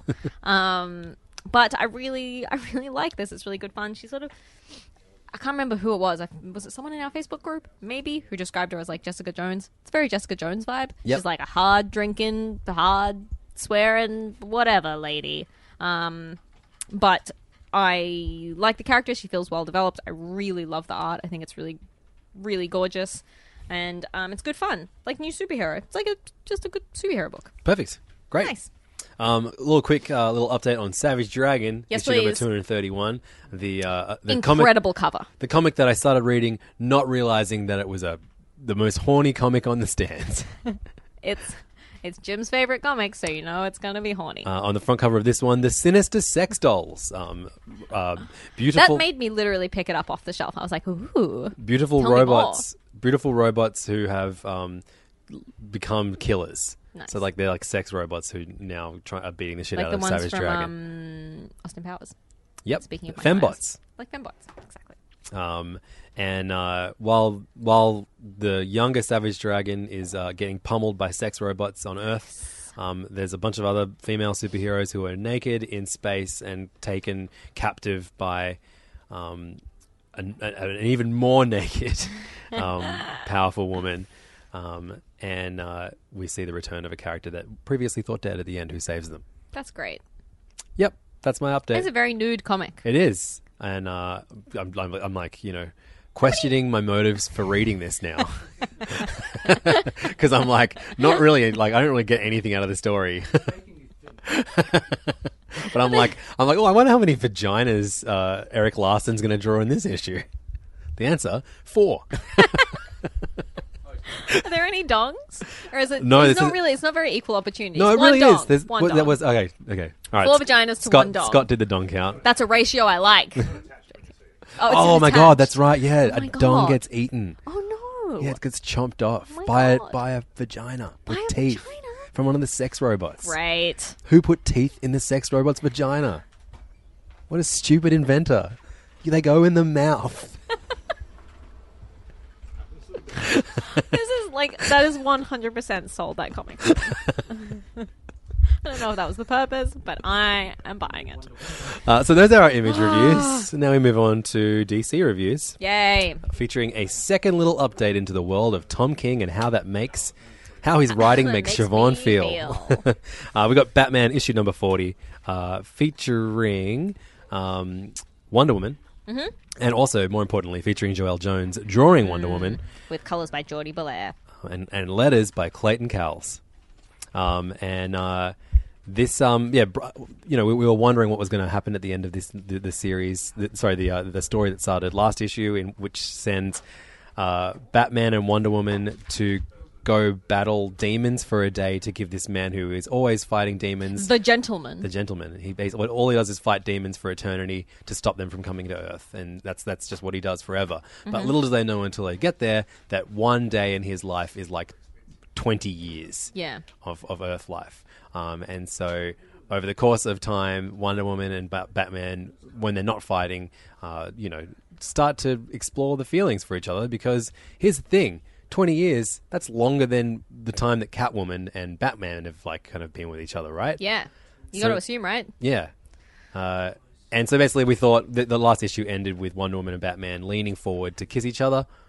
Um, And it was always going to be a fucking, like, cop out. yeah, Cop out, Tom King, you boring man. I'm calling it that this, like, this sort of, um, I feel like we see this all the time. This story of, like, ah, it's one, it's one day in Earth years, but on this alternate universe slash planet slash dark dimension, it's 50 billion years. And then they come back and nothing's changed. That's the new, it was all a dream.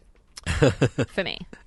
Um, and unfortunately, the dream didn't feature Wonder Woman and Batman making out. They almost do, and then they say, "What are we doing?" What are we doing? I love I love Catwoman so much. I love Steve Trevor so much. I could never make out with you, Batman. Um, but you know, while that was a bit clunky, we then get great dialogue between Catwoman, sorry, between Wonder Woman and Batman as they're just you know surviving on this, you know, His on the- weird, on- like stilted talking Diana though. Yeah, but I did love her saying, "I miss my kangaroo." like that, made up for everything, every moment of clunkiness. was amazing. Yeah, um, and, I- Um, and that, that and that th- those page that page there, that one page where they where they're just talking to each other as they eat one of the beasts that they've killed. Yeah. that that's why I like Tom King. Those are pages that that he does that, and I love. That's the Tom King I love. Yeah, I feel He's like it's like- half. eh. What do you mean? I don't know. I think it's partially like Tom King always seems like he's making fun of the superhero elements. Like, That's why I like it. Great that Wonder Woman has a kangaroo. That's one of the best things about Wonder Woman. Is it? Yes. Yeah. Her it name is Jumper. Yeah, exactly. And then Batman says she sounds nice, and then Wonder Woman says she is nice. Yeah. Um, I would have. I mean, I could have read this without the dialogue, and it would have been probably a better comic. Is that mean of me to say? I just Jones love is. Joelle Jones so fucking much. She's so incredible. Everything she does is like, it's so so beautiful, and her colored by Jordie Bellaire is so gorgeous. Like, give Joelle Jones a Wonder Woman book. Give Yeah. Joelle Jones a Wonder Woman book by I- herself. Yeah, like Lady Killer. Let her write it. Let Yeah. her draw it. Yeah. So I look. I suppose you could say that, like you know, the, these ridiculous stories that we're getting in the lead up to the one- the wedding between Catwoman and Batman, they could be seen as like metaphors for the various doubts that people have in their heads before they get married and commit themselves to each other. Mm. Um, and yeah, it can be quite ham-fisted and heavy-handed, but I think I still am enjoying these issues and I find them interesting.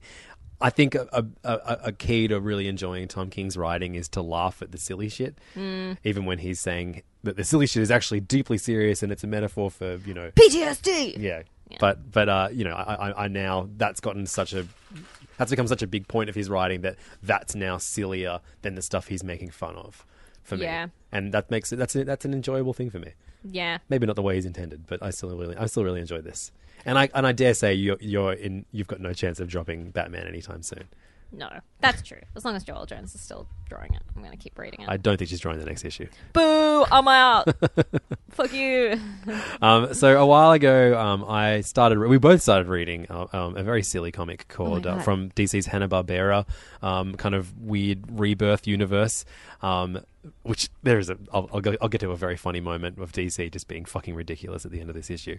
Um, but uh, you know, it, this this weird experiment gave us the Great Flintstones comic, um, Mhm, another mhm. great uh, comic that we're going to talk about next, um, the Snagglepuss Chronicles. Um, but there have been a few misses, and then there have been a few in between things that I don't know how I feel about them, and this is definitely that. It's Dastardly and Muttley, um, written by Garth Ennis with art by Mauricet. Um, uh, and this is basically like the origin story for Dick Dastardly and Muttley, best known for being like, you know, I guess they're the main characters in Wacky Races Mhm. and the sometime foils of various Hanna-Barbera characters. Um, and uh, basically there is a, a plane flying around the earth like spewing like weird cartoony bullshit into the Mhm. world and that that makes people change into like cartoon versions of themselves and weird things happen um, and it's up to Dastardly and Muttley who have you know encountered this before and one of them has turned into a dog a Muttley Mhm. the other one has turned into like a ridiculous kind of whatever the fuck Dick Dastardly is Massage twirling. yeah. uh, Silent movie megalomaniac kind of guy. Um, and uh, it it ends like with them kind of like taking on this you know weird plane which is called like War Pig One, and like plunging into the the weird cartoony stuff.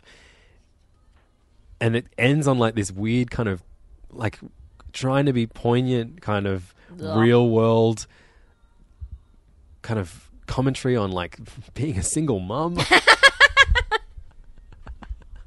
What? yeah. How did it get there?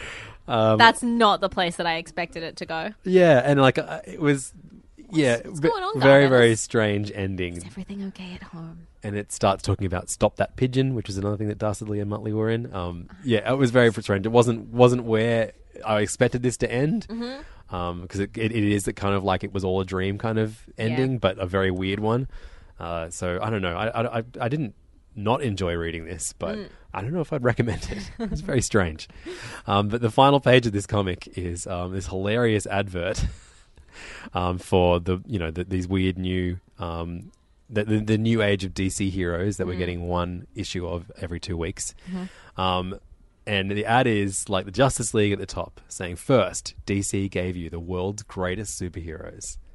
Nice. And the next one is a picture of Scooby from Scooby Apocalypse. Great. Um, George Jetson, Snagglepuss, Space Ghost, Fred Flintstone, and Jonny Quest. And it says, then DC reinvented the Hanna-Barbera universe. now, DC presents the new age of DC heroes with all of those. Yeah, which is DC reinventing Marvel, exactly. Well, good, good takedown, Jim. But I just thought it was very funny. Like, it's like first DC gave you the world's greatest superheroes, which Mm. you know, it's Superman and Batman are there. So that was in 1930. Yeah. Then they reinvented the Hanna Barbera universe, which was two years ago. They did fucking So nothing they in did between. Nothing. Nothing. nothing for seventy-five years. Nothing of use, nothing of value. But now, after just two years, Siobhan, they're giving us the new age of Oh DC God. heroes. This is huge. Huge news. Very funny. Call the presses. Um, so I mentioned uh, Snagglepuss earlier, and um, we're going to talk about issue two of the Snagglepuss Chronicles, which unfortunately is only going to be six issues long. Also, need to uh, correct myself. Um, at the uh, when we reviewed issue one, I said that uh, Snagglepuss was a pink panther. He is not? He's not. He's a pink ma- uh, mountain lion. Yeah. Cool. There you go. Um, and uh, this is uh, written by Mark Mar- Mark Russell, who previously gave us um, uh, the Flintstones, which was one of our favorite comics the last two years. Um, and uh, art is by uh, Mike Feehan on pencils, with uh, inks by Mark Morales and colors by Paul Mounts. Letters by Dave Sharpe on this one. Um, and uh, the first issue I thought was it's very very different storytelling to what we got. You know these these kind of complete one one and done almost uh, for each issue of the Mm. Flintstones with a vague kind of over overriding plot. Mhm. Um, this is like 100% a plot based, slow plot based Mhm. uh, mini series. Um, and the first issue, like I thought, was was very good insight Mhm. to the world, but yeah, not, just not what I was expecting at all. So it's like disappointment isn't the right word, but it, was, it ended, and I was like, oh right, so that's what the, this kind of book is. Yeah, yeah, yeah. Um, and now, you know, having known that going into issue two, I loved the fuck out of this issue, and So great. especially what I didn't connect with in that first issue was the art, and I don't. Mm. I think was the first issue only was it penciled and inked by Mark Morales? Like, I might be wrong, but this uh, whatever whatever if it was anything different or just my head being uh, in a different frame of mind reading this issue, the art really clicked with me in on this issue. Yeah. Um, and uh, yeah, basically this is like a. Uh, not set in the fifties, um, and we have like you know, uh, Snagglepuss is uh, the most beloved playwright in America um, from the South, um, and uh, and hiding his homosexuality, Mhm. um, and at the same time that you know all these bold new works are, in the theater and in, in people's hands in books at home, and uh, you know the advent of television. Um, we have the Red Menace taking Mhm. thr- taking over America and the uh, uh, obsession with outing communists, um, especially in the arts. Mhm. Um, and so, uh, yeah, I guess that, that's kind of like the, the, the main plot point of of, the, of this series is uh, we see um, Snagglepuss uh, being asked to go before a council at the end of this issue. Yeah. Um, the world in which he lives in, you know, with all these failed writers that are also like you know beloved Hanna Barbera characters like Huckleberry Hound the and saddest. and Augie Doggie. Yep. Like The Huckleberry Hound story arc is so devastatingly sad. It made me want to cry.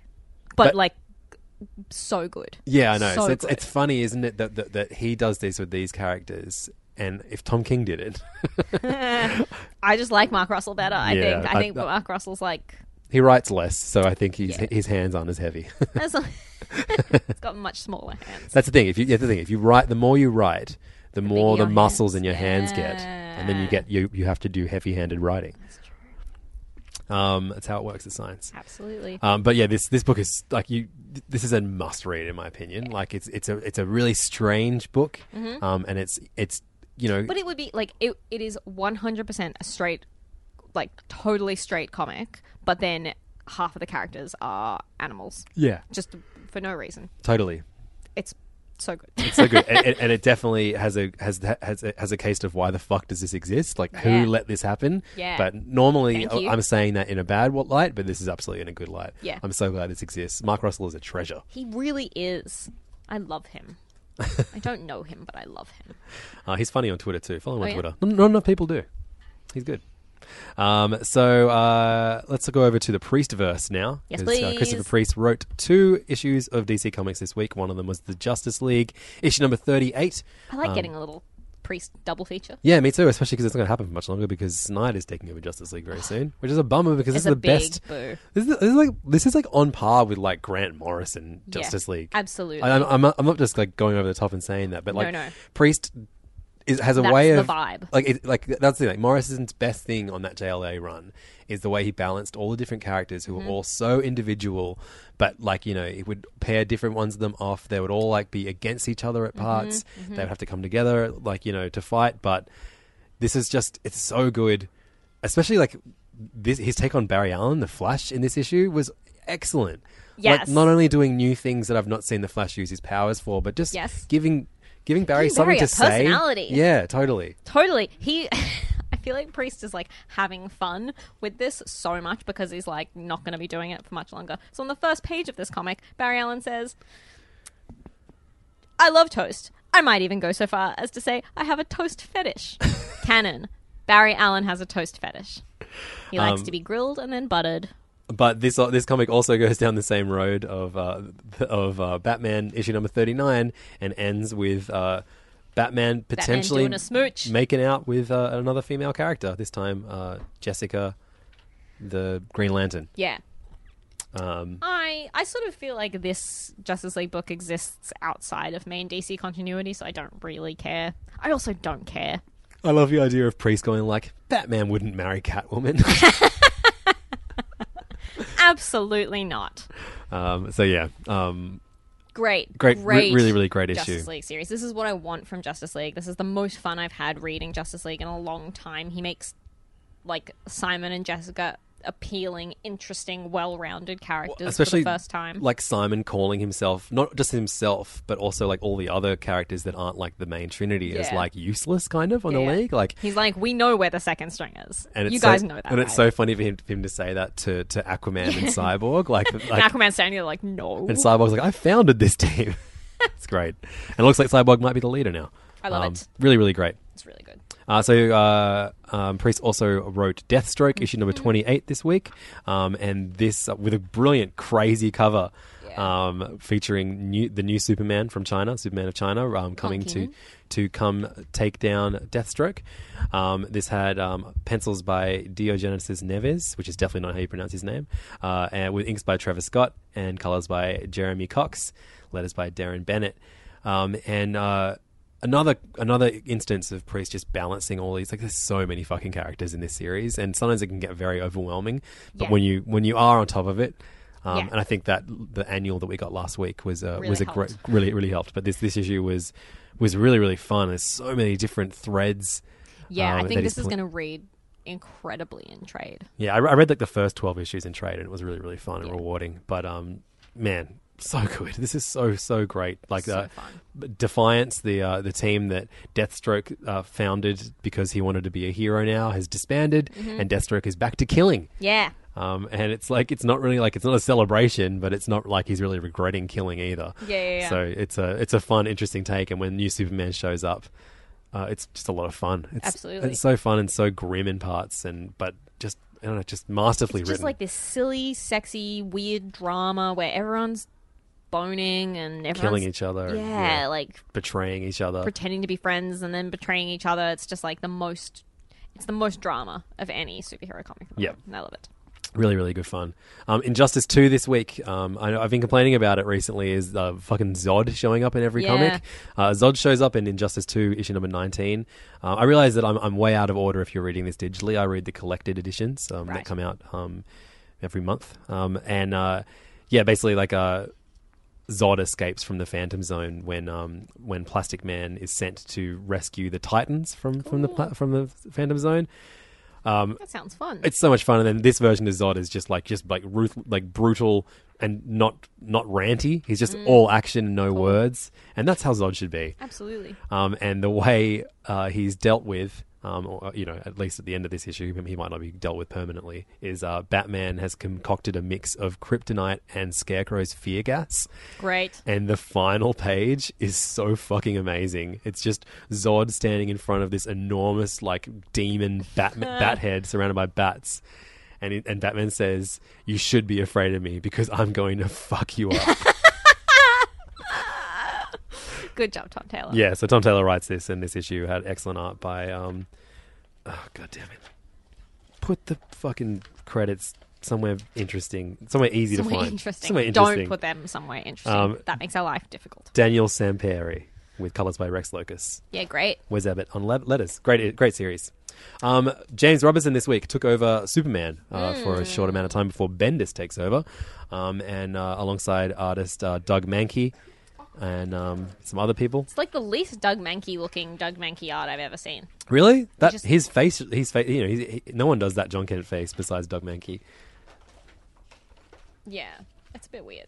It is a bit weird. That's I like the panel where they're flying, like the big page where they're flying up into space. That looks like Doug Mahnke to me. The rest of it was look just a bit rushed. Maybe. Yeah, we got uh, two inkers on this one: Jamie Mendoza and Scott Hanna, and colors by Will Quintana. Rob Leigh on letters. Um, this is uh, basically um, uh, Superboy and Superman are in the Fortress of Solitude, paying uh, their, their their respects to the to Krypton by watching the. Krypton explode. That's the, and that's that's how up, they do it. Robinson. Yeah.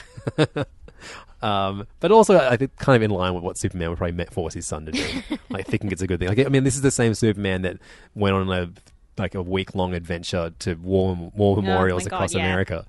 It's I- like my mum used to make me watch really hardcore movies about the IRA and stuff like that because it was like part of our history. Yep. When I was like twelve. Thanks, yeah. Mum. Well, uh, uh, yeah. Give me Krypton just Yeah. being destroyed over both of those things. um, but then, um, you know, inspired by the actions of his ancestors, um, Jon Kent demands that, that Superman takes him um, to go save a planet from suffering the same fate as Krypton. And it's, it, this is just a simple kind of no nonsense. Bat, uh, Superman story that of, of them traveling to an, another world and, Not and that trying to no save it. nonsense though, because it's like this dumb religion versus science debate that they're trying to have. Because that's, like, that's so comics. Isn't that like the most comics thing ever? yeah, it is, but I just don't think it's especially. I don't think it's especially subtle. I didn't. I, I didn't find that. Like I, I. I didn't even look at it like that. I just saw it as like, oh yeah, people in space are stupid. Yeah. Next. But it was like religious people in space are stupid. Now we have to save them with science because they don't know what's best for them. But I, I saw that as that. That's like the, the they they are they're, they're like a hive mind. Yeah. So like that's just like the way they were bred. Yeah. Is it necessarily religion? I don't know. Well, you know, I don't know. I just thought that was a bit, um, as as Nate likes to say, ham-handed instead of Ham-fisted? heavy heavy-handed. He conflates heavy-handed and ham-fisted to ham-handed, and it's my favorite. Ham, ham-handed's It's very right. ham-handed. Um, finally, uh, from DC, we got the fifth issue of uh, the most ham-handed uh, DC book coming out right now, Batman White Knight, written by Sean Murphy with Matt Hollingsworth on colors. Yeah, it definitely. Thank you, Wayne. Just said that's the name of the episode, and I have to agree. It was previously going to be called "The Rarest Cop of All," but now it's called Ham-Handed. um, so uh, yeah, this is uh, the book in which um, the Joker cures himself and is no longer insane, and now he is trying to take down Batman as a as a man and, and prove that Batman is bad for Gotham. Mhm. Oh my god, the fucking back! Have you seen the ad on this one? Yeah, yeah, yeah. First, DC gave you the world's greatest superheroes. Then DC rocked your world with Dark Nights metal. Nothing in between. Nothing. Yeah. like so, it's not. It's like in the 1930s, DC created these heroes. Then a month ago, DC apparently rocked your world with a series that hasn't even fucking finished yet. My entire fucking world was rocked. All of it. Every DC aspect of my life. DC loves itself right They're now. just such nerds. They're just such losers. I love it. DC. DC stands for dick compliments Mm. because that's Does what it? every yeah every e- this ad is like. DC, how good's my dick? At first, I gave you the best dick in the universe. Then I rocked your world with my reinvented dick. Now I present My dick my had big n- metal spikes on it. the new age of my dick. DC. yeah. uh, anyway, White- Terrible. Terrible. Batman White Knight. Uh, yeah. I mean, like, okay, I like Sean Murphy's um, Batmobile design. I love his dick. It's great. no, I love his Batmobile design. I think it's very cool. I like the way he draws and writes um, Babs, Batgirl. I think that's good fun. The two Harleys thing is very confusing, but it's kind of all right. Yeah. That's all right. Yeah, yeah. I think this, this I is think this this is is one of, this is one of the better issues actually. I- this I- is a pretty good issue. It's, there have been some clunky moments in the in the issues before this one, but this was uh, this is a, this is a fun one to read. The whole story arc of um, the Waynes being Nazi sympathizers. So I That's think, what I mean. I feel like we could probably just do without that one plot thread. Not because we shouldn't talk about Nazis. Yeah, shave a few slices of ham off your hands for Yeah. that part. Put them in a sandwich. Delicious. Uh, those are our DC reviews. Let's move over to Marvel because I can get the fuck out of here. DJ, Yeah, you are late for DJing. okay, go DJ. Who who books me for a one p.m. set? That's silly. That's a silly man. Um, hey, I want to give a shout out to a series that I didn't read the first issue of until I uh, until this week. Yay! And that is uh, Rogue and Gambit, um, which had its second issue this week too. So I read one after the other, which is always fun. Um, written by Kelly Thompson with art by Pere Perez, um, colors by Frank D'Armata, and um, letters by VC's Joe Caramagna. Great. Um, and uh, this basically sees Rogue and Gambit, the on again, off again lovers of Mm-hmm. the X Men, the only couple in the X Men that have an off again, off again, on again romance, Hmm. um, sent to a um, like a, a uh, Island reconnaissance mission, um, but it's an island couples retreat. hmm So they like, I love it. I love it so much because it's like, oh, there's this mission, but also you guys have to go through couples therapy, so we get to relive some of the best moments of Rogue and Gambit's relationship, like in one amazing double page spread where they're like arguing about all the shit that's happened in their romantic life, but it's just images and speech bubbles. Yeah, and- that was very clever, very well done. including all of the men and women besides each other that, that they've made out with. Yeah, It's so like great. Rogue and Gambit are there, and Rogue and Quicksilver, Rogue and Daredevil, Rogue and Deadpool, yeah, and then I don't know, Gambit and Gambit and everyone. chick with a mullet. I don't know who that is. I'm sure someone. I'm sure. I'm sure Daniel knows who that is. Yeah, yeah. He'll, he'll Let let, us know- know in let the me know. Daniel. um, yeah, this issue uh, was was just. It's a really really fun plot. It's really really great use of both these characters, and um, it's normally Kelly Thompson when she goes more dialogue heavy in these books. I don't feel like it fits as well, but this She's nailing it. Oh my god, it fits in, a- in, in a way. And you know what? This really makes me.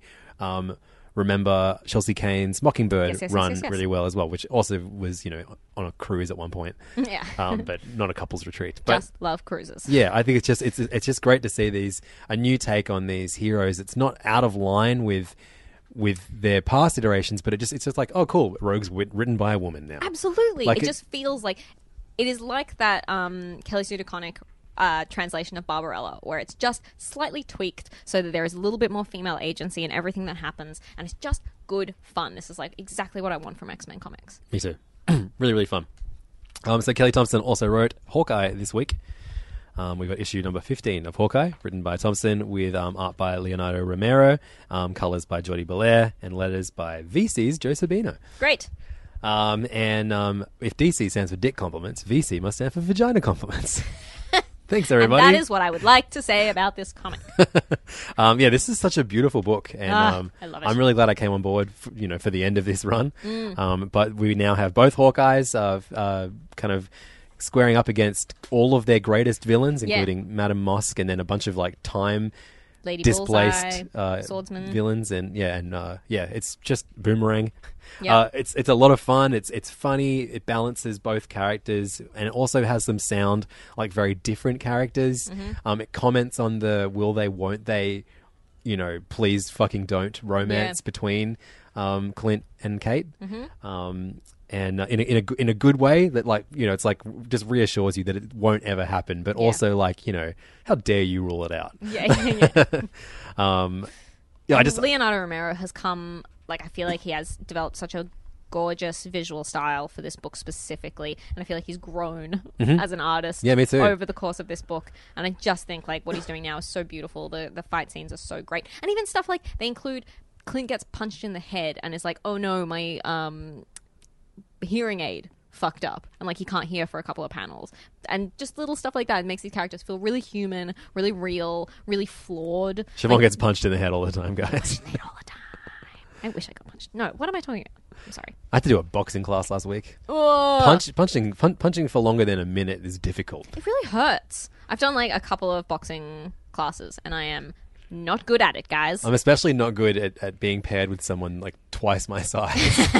like trying to hold back from punching me because if they punch with all of might, I'll fall over. yeah, yeah, yeah, yeah. I do boxing classes with my sister and she is much stronger than me.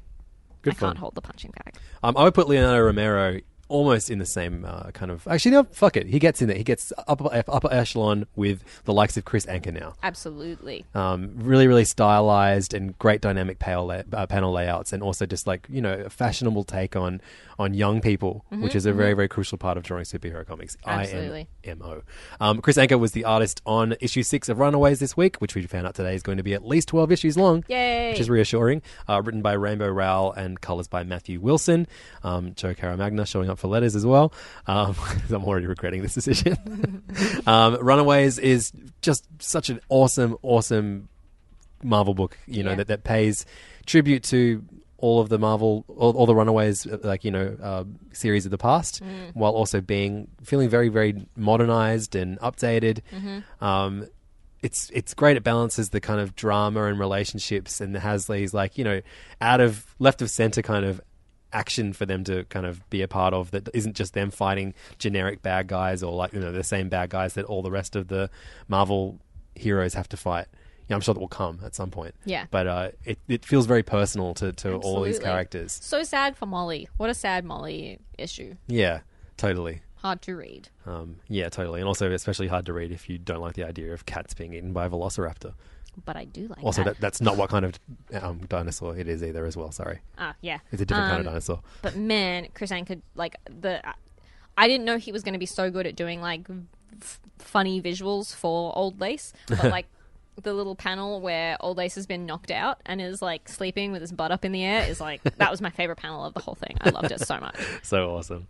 Uh, yeah, this is just a great book, um, and great, kind of the end of an arc now. So hopefully this trade will be out very, very soon. I highly recommend it to everyone uh, who's who's read the the initial series, who's a fan of the TV series, who just likes good Marvel comics. This is this is one of the best ones. really is.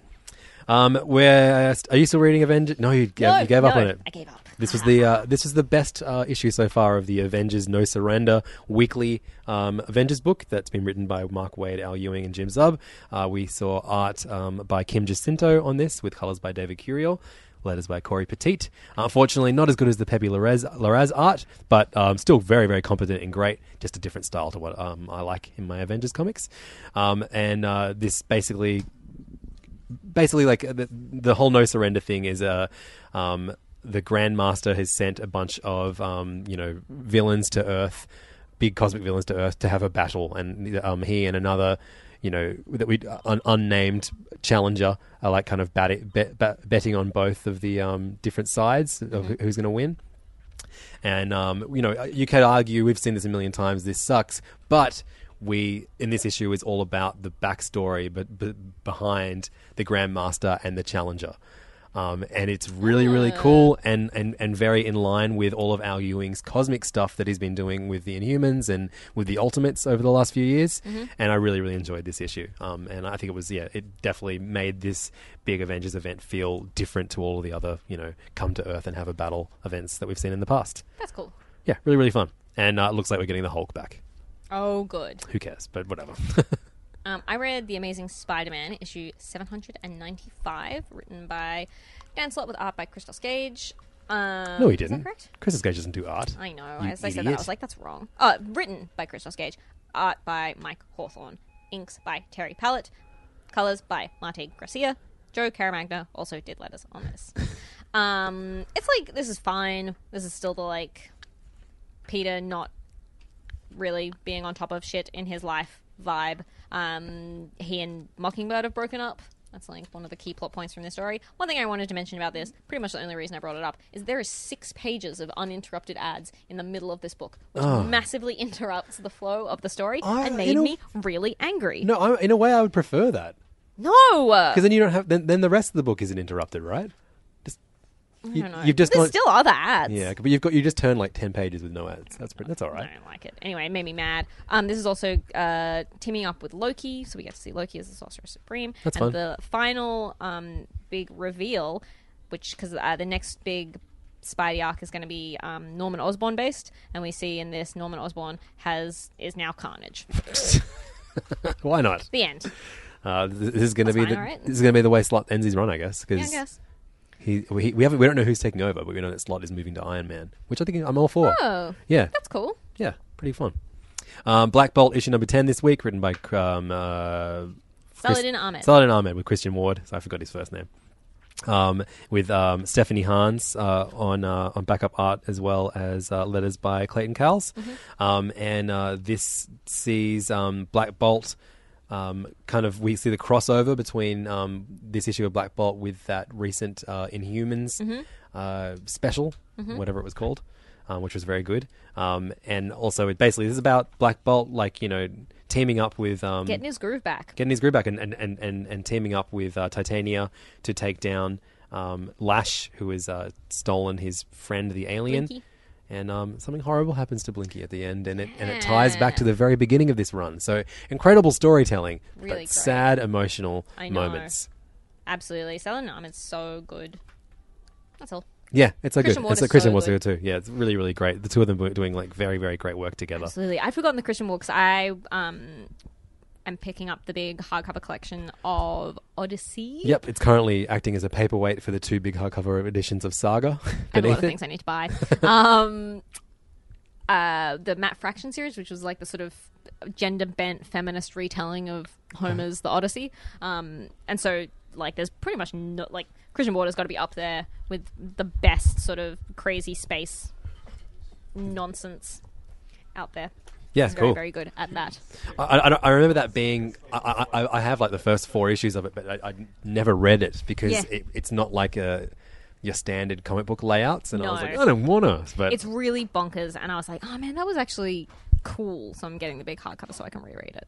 awesome. Um, I read uh, issue number five hundred ninety eight of Daredevil this week. Charles Soule uh, with Ron Garney on art, colors by Matt Milla, Clayton Cowles on letters. Um, and uh, this was cool because um, Ron Garney was able to do a bunch of like cool superhero based street art on various New York buildings because there is a, a, a, an inhuman villain uh, who is also a street artist. What? but it's kind of great. Yeah, okay. Yeah, and and um and it's all being looked like um watched by um, Wilson Fisk, who is the mayor of New York presently, and he's hired um uh, Matt Murdock to work with him as well. Um, and Matt Mur- Murdock isn't doing any of the things that he's been tasked to do. All he's doing is just eavesdropping on Kingpin's discussions. Nice. Um, there's a lot going on here, fired. Um, and I think th- this villain is like weird. He's like a he, he he can also like destroy people with his mind, but he also his name is Muse. I guess he, he, he like killing killing is his muse, and then Ah. he does these big street art things of, of, of, of Marvel's heroes on, on buildings.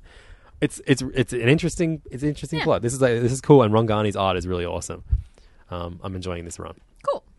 Uh, finally, Rise of the Black Panther, issue number two, written by um, uh, what's his name? Uh, Evan Narcisse with consultant Ta-Nehisi Coates, um, art by Javier Pina, colors by Stephane Paitreau, and letters by uh, Joe Sabino. Um, the last the last issue of this, I said I really really enjoyed all of the history based um, stuff of, of, of the Black Panther, um, but it was very overwritten. It felt like I was just reading like an illustrated Wikipedia Mhm, article. mhm. Um, and uh, this issue kind of was less about all of the fun history tie-ins to the Yeah. greater Marvel universe, and more about. It was actually quite confusing because it jumped back and forth w- through town um, through time Mhm. without using like Like te- any differentiation. Yeah. In like colors or like or even just telling us what fucking us, year yeah, it was. like yeah. Caption. Um, so I thought this was like this was a very very hard, even though Namor was in it. Um, Yeah. Decidedly less sexy than he showed up in uh, than when he was in X Men Red this week. Too much pants. Uh, um, too much pants is another really good. Is it better than ham pants? Let us know if if enough people uh, like are outraged that we didn't call this episode too much pants. Yeah. I'll, I'll rename it from ham pants. um, the best bit, the best moment of this whole comic is that um, T'Challa is trying to like open a door in a sneaky way, and um, Namor goes, "A password, you say? I have one that should work," and then kicks in the door while screaming "Imperious Rex." That's how I think That was the- Namor should enter all rooms. Yeah, that was the greatest moment of the, of this issue for sure. and that was worth it. Uh, so the next issue of this, we uh, looks like there's going to be Iron Man and Winter Soldier involved. I, I, I'm, Oh, I'm, re- I'm really interested in the way Wakanda, um, like Interacts, interacts with the rest of the Marvel Yeah. universe, because that's kind of what the, the whole movie's about. Oh, okay. Um, yeah, uh, which is really interesting. Like, then this is, this mirrors a lot of the plot of the movie, actually. Oh, that's interesting. Like, it's not, it's certainly not exactly the same way they, they, they play out, but Mm. yeah. Hmm. Just a week so you can see it, Siobhan. Every day I wake, uh, Siobhan wakes up to me spoiling a different part of the Black Panther movie. That'd be the worst. So- I genuinely don't care about spoilers, though. I would just be like, huh. I Oh, feel really? like it doesn't really ruin the experience of watching something for me. Yeah, okay. So feel free. All right. Uh, okay, we got three more comics to talk about, four Cool. more comics to talk about, um, and they are from the other publishers pile. And the top of that pile is Mech Cadet Yu by Greg Pak, Takeshi Miyazawa, and Triona Farrell. Um, this is a brilliant, uh, you know, uh, Japanese mech comic, um, big, big, big robots battling uh, comic tribute. Um, yep, and- battling kaiju, big kaiju crabs.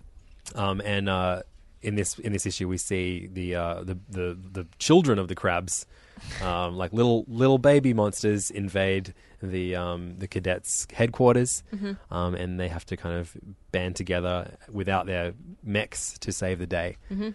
Um, and uh, it was just brilliant. I just I think this is a series is just like it's just an A plus series. It really is. It's exceptional. It's it, it, it feels like reading like a, a beloved cartoon Absolutely. um, and, and and going like, oh yeah, now I know why everyone loves this. But you're reading a thing for the first time that Absolutely. you're not aware that everyone loves. I think Greg Pak does a really good job of sort of trading in the kind of um, tropes and stuff like that of so it, it feels very familiar and nostalgic while also being something totally new and he kind of uses the fact that you it, there is an assumption that you understand the kind of language and that sort that sort of stuff Yeah, it's very rare for me to read a comic and be like, God, I want to see this as a cartoon. Yeah. Actually, no, I very, I very, very rarely say I want to see this as a live action thing. I think Yeah. I hate live action shit. Make more cartoons. Yeah, yeah, yeah. This would be the best cartoon. it would be a great cartoon Um, so please, uh, someone listening right now, start animating Mech Cadet Yu. absolutely Um, it's one of the best, best all ages books at, uh, coming out at the moment. agreed Um, we also both read uh, Koshchei the Deathless, issue number two of six, um, from the pages of Hellboy. This is written by Mike Mignola, the creator of Hellboy, um, doing a rare appearance of as the sole writer of a Hellboy spin-off book, uh, with art by Ben Stenbeck and colors by Dave Stewart. Um, yo, this book's so good. it's so good it's very um like Grimm's fairy tales vibes Yeah. Um, so we have um, Koshchei the Deathless, who is this? Uh, is he Russian or something? I don't know what he's. He's, he's but he's basically someone who's made deals with dragons to be to be immune to death. Mhm. But um, you know, death catches up with him eventually, and this book is narrated by him and Hellboy having a drink in hell Mhm. at the end of their lives together. Um, and uh, this one is all about the story of them trying to find a man who is the son of a fish and a cow. Mhm. Um, and there's just these yeah bizarre Like- fantasy horror kind of tales Absolutely. intertwined in all the every character you meet has this bizarre backstory. Yeah. it's so fun and like and it's totally like like I read a bunch of Grimm's fairy tales to Shatterstar, um, and they're really horrifying in this sort of sense. Like, or like a character will show up and it's just like, yeah, that he was born from the stomach of a fish. yeah. You know, like, and you just go, cool, But yeah, accepted. but this is, I don't know what I don't know. uh, This is absolutely a dark fantasy stuff, you know, and I, which I apparently hate. I love this. Yeah, this is great. Mike Mignola is so good. So good. Um, so yeah, highly recommend this, especially if you are you know someone that's read a great deal of um, Hellboy and BRPD, but you know the quality of the spin-offs is is never that consistent. This is probably the best spin-off that I've read from this universe. Cool. so far. Um, you read Monstro Mechanica issue number three. three? I sure did. Written by Paul Allor with uh, art by Chris Evenhuis. Um, colors by oh, Xian Weyers. I I like the idea of her name being oh. Um, and Paul Allor does the letters as well. This is the like uh, Leonardo da Vinci, Medici's big monster mech guy. There's a female assistant. She wears pants, and everyone thinks that's weird. Historical based fiction. Yeah, there you go. Not because he made a big robot, but because women wear pants. What Women the fuck? Wear pants. I am Too much not pants. down with it. Too much pants. Um, but this is. I think I mostly like this because of the art. The art's really nice. It's like good poppy, sort of fun. The story's something a little bit different, I guess. Anything else that's out there at the moment doesn't blow me away, but I am still reading it, and I will probably continue to still read it. It's probably my favorite aftershock book at the moment. Cool. Awesome. Um, finally, another Vault book, um, issue number three of Zojaqan. Oh, um, good. Which is uh, written by um, Colin Kelly and Jackson Lanzing, with um, art by Nathan Gooden, colors by Vittorio Astone, and uh, letters by Darren Bennett. Um, this uh, is this another weird fantasy book that I that I quite like because it's grounded in reality. This may be a hallucination of um, a woman who lost her son to um, like I think police violence. I can't remember. Maybe it was a car. I can't. I, there's there's two books at the moment with a, featuring a black woman who lost her son to either Yeah. a car crash or police violence, and I can't remember how she lost her son. um, uh, but uh, she's kind of like in this weird fantasy world where she's taught the aliens to defend themselves, but then they've risen up to become worse monsters, and time acts differently in the world that she's been transported to. Oh God! But it's really, really enjoyable and different and But weird why and is cool. everyone doing that at the moment? Two people, Everyone. everyone, they're all doing it. Um, but yeah, I, look, it's a really, really strange and cool series. Um, I, it's something that would be right up your alley if you were present the week that the first issue came out. But instead, Lynn read it with me. Oh, nice. That call was back, probably better. call back to the Lynn episode. That was a fun, fun time. Way I better miss than Lynn. way better than the Wayne episode Fucking Wayne. and the Jim episode. Don't get me started. but thank God we didn't have to do a Scott episode. Im- man, okay. Imagine if you did do a Scott Rao episode. That would actually be great. okay, all right. Scott well, Rao is one of the most like have another kid so I can do one. mysterious, yeah, mysterious Kings staff members. But also, uh, does, does Scott Scott, do you read any comics anymore? Oh, he yeah, reads he? Okay, good. All right, I remember He's why- also the only staff member who also watches RuPaul's Drag Race. Okay, I mean, all right, sure. A RuPaul special. Maybe, maybe I should be the one to sit up. Ah! Okay, Scott, can we do a RuPaul show? stop saying and also Yes. stop yelling the name of your favorite col- colorist. all right, fun things to come in the future. Uh, but first, it's the end of this episode. So thank you so much for listening. Uh, we'll be back next week with all kinds of comics for you to hear us review. And uh, you can find us online in the meantime, facebook.com slash the Serious Issues Podcast or facebook.com slash groups slash Serious Issues Podcast. You can find us uh, on Twitter as well at serious underscore underscore issues or individually at Siobhan CBG at Levdog, L-E-V-D-A-W-G. Uh, we're both on Instagram. Um, and uh, baby, let me tell you, I need your followers, need more followers. I'm hemorrhaging them Oh, really? because all of the uh, followers that came on board the Levins train uh, when I was predominantly a DJ are now faced with the harsh reality that I have children, and that's all I post. so if cute kids and occasional pictures of me and Siobhan holding comics is appealing to you at all, come follow me because baby, I'm losing like ten a day. No way. it's really But like, what was what, what? What did people want? They just enjoyed pictures of you like sweaty at parties. yeah, I guess so. that sounds cool to me. Fat me as well. Ah, the heyday. Yeah, it's uh, it's it's it's the hardest part of growing old is losing all your followers. that's what my, that's what Mm, that my, the my grandpa told me. It- oh, Well, Wayne says no, it's not. It's losing your hair. It's known as the King's Curse. Uh, we're also on Patreon. If you would like to make the Scott Rao and Siobhan uh, talk about RuPaul's Drag Race episode a Oh my thing, God. that sounds like the perfect Patreon bonus, Guys, And uh, let me, I, I, I'm, I'm. I'm guessing that Scott Rao's fees for that are going to be enormous. so come and support us over at patreon.com slash serious issues podcast. Thank you so much for listening, Siobhan. It was a pleasure as always. Lovely. And um, I'll see you next week, and you can hear us next week too. Woo! Both.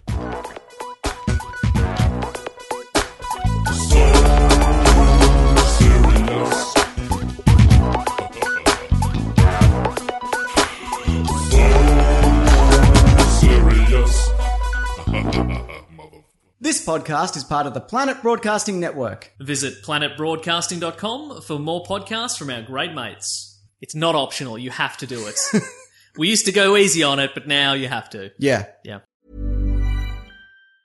The biggest names in tennis are coming to Paris for the most anticipated Roland Garros in years. Tennis Channel Plus is your place to watch. Stream every court from your phone or smart TV live in HD. Experience three weeks of unparalleled tournament access as the world's top players in tennis face off against each other. Will the veteran champions continue their dominance, or will a fresh face emerge to challenge their legacy on the clay courts? Daily live coverage of this epic showdown begins Monday, May 20th. Don't miss a matchup. Stream it now with Tennis Channel Plus to be there when it happens.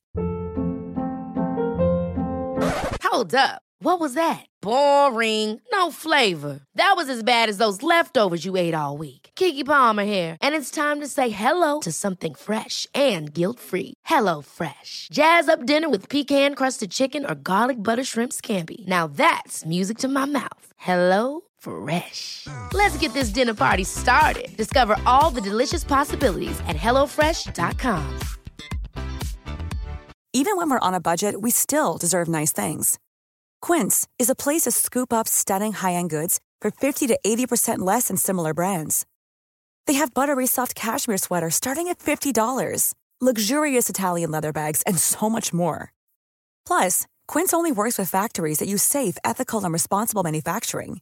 Get the high-end goods you'll love without the high price tag with Quince. Go to quince.com slash style for free shipping and 365-day returns. When it comes to your finances, you think you've done it all. You've saved, you've researched, and you've invested all that you can. Now it's time to take those investments to the next level by using the brand behind every great investor, Yahoo Finance. As America's number one finance destination, Yahoo Finance has everything you need, whether you're a seasoned trader or just dipping your toes into the market. Join the millions of investors who trust Yahoo Finance to guide them on their financial journey. For comprehensive financial news and analysis, visit yahoofinance.com, the number one financial destination, yahoofinance.com.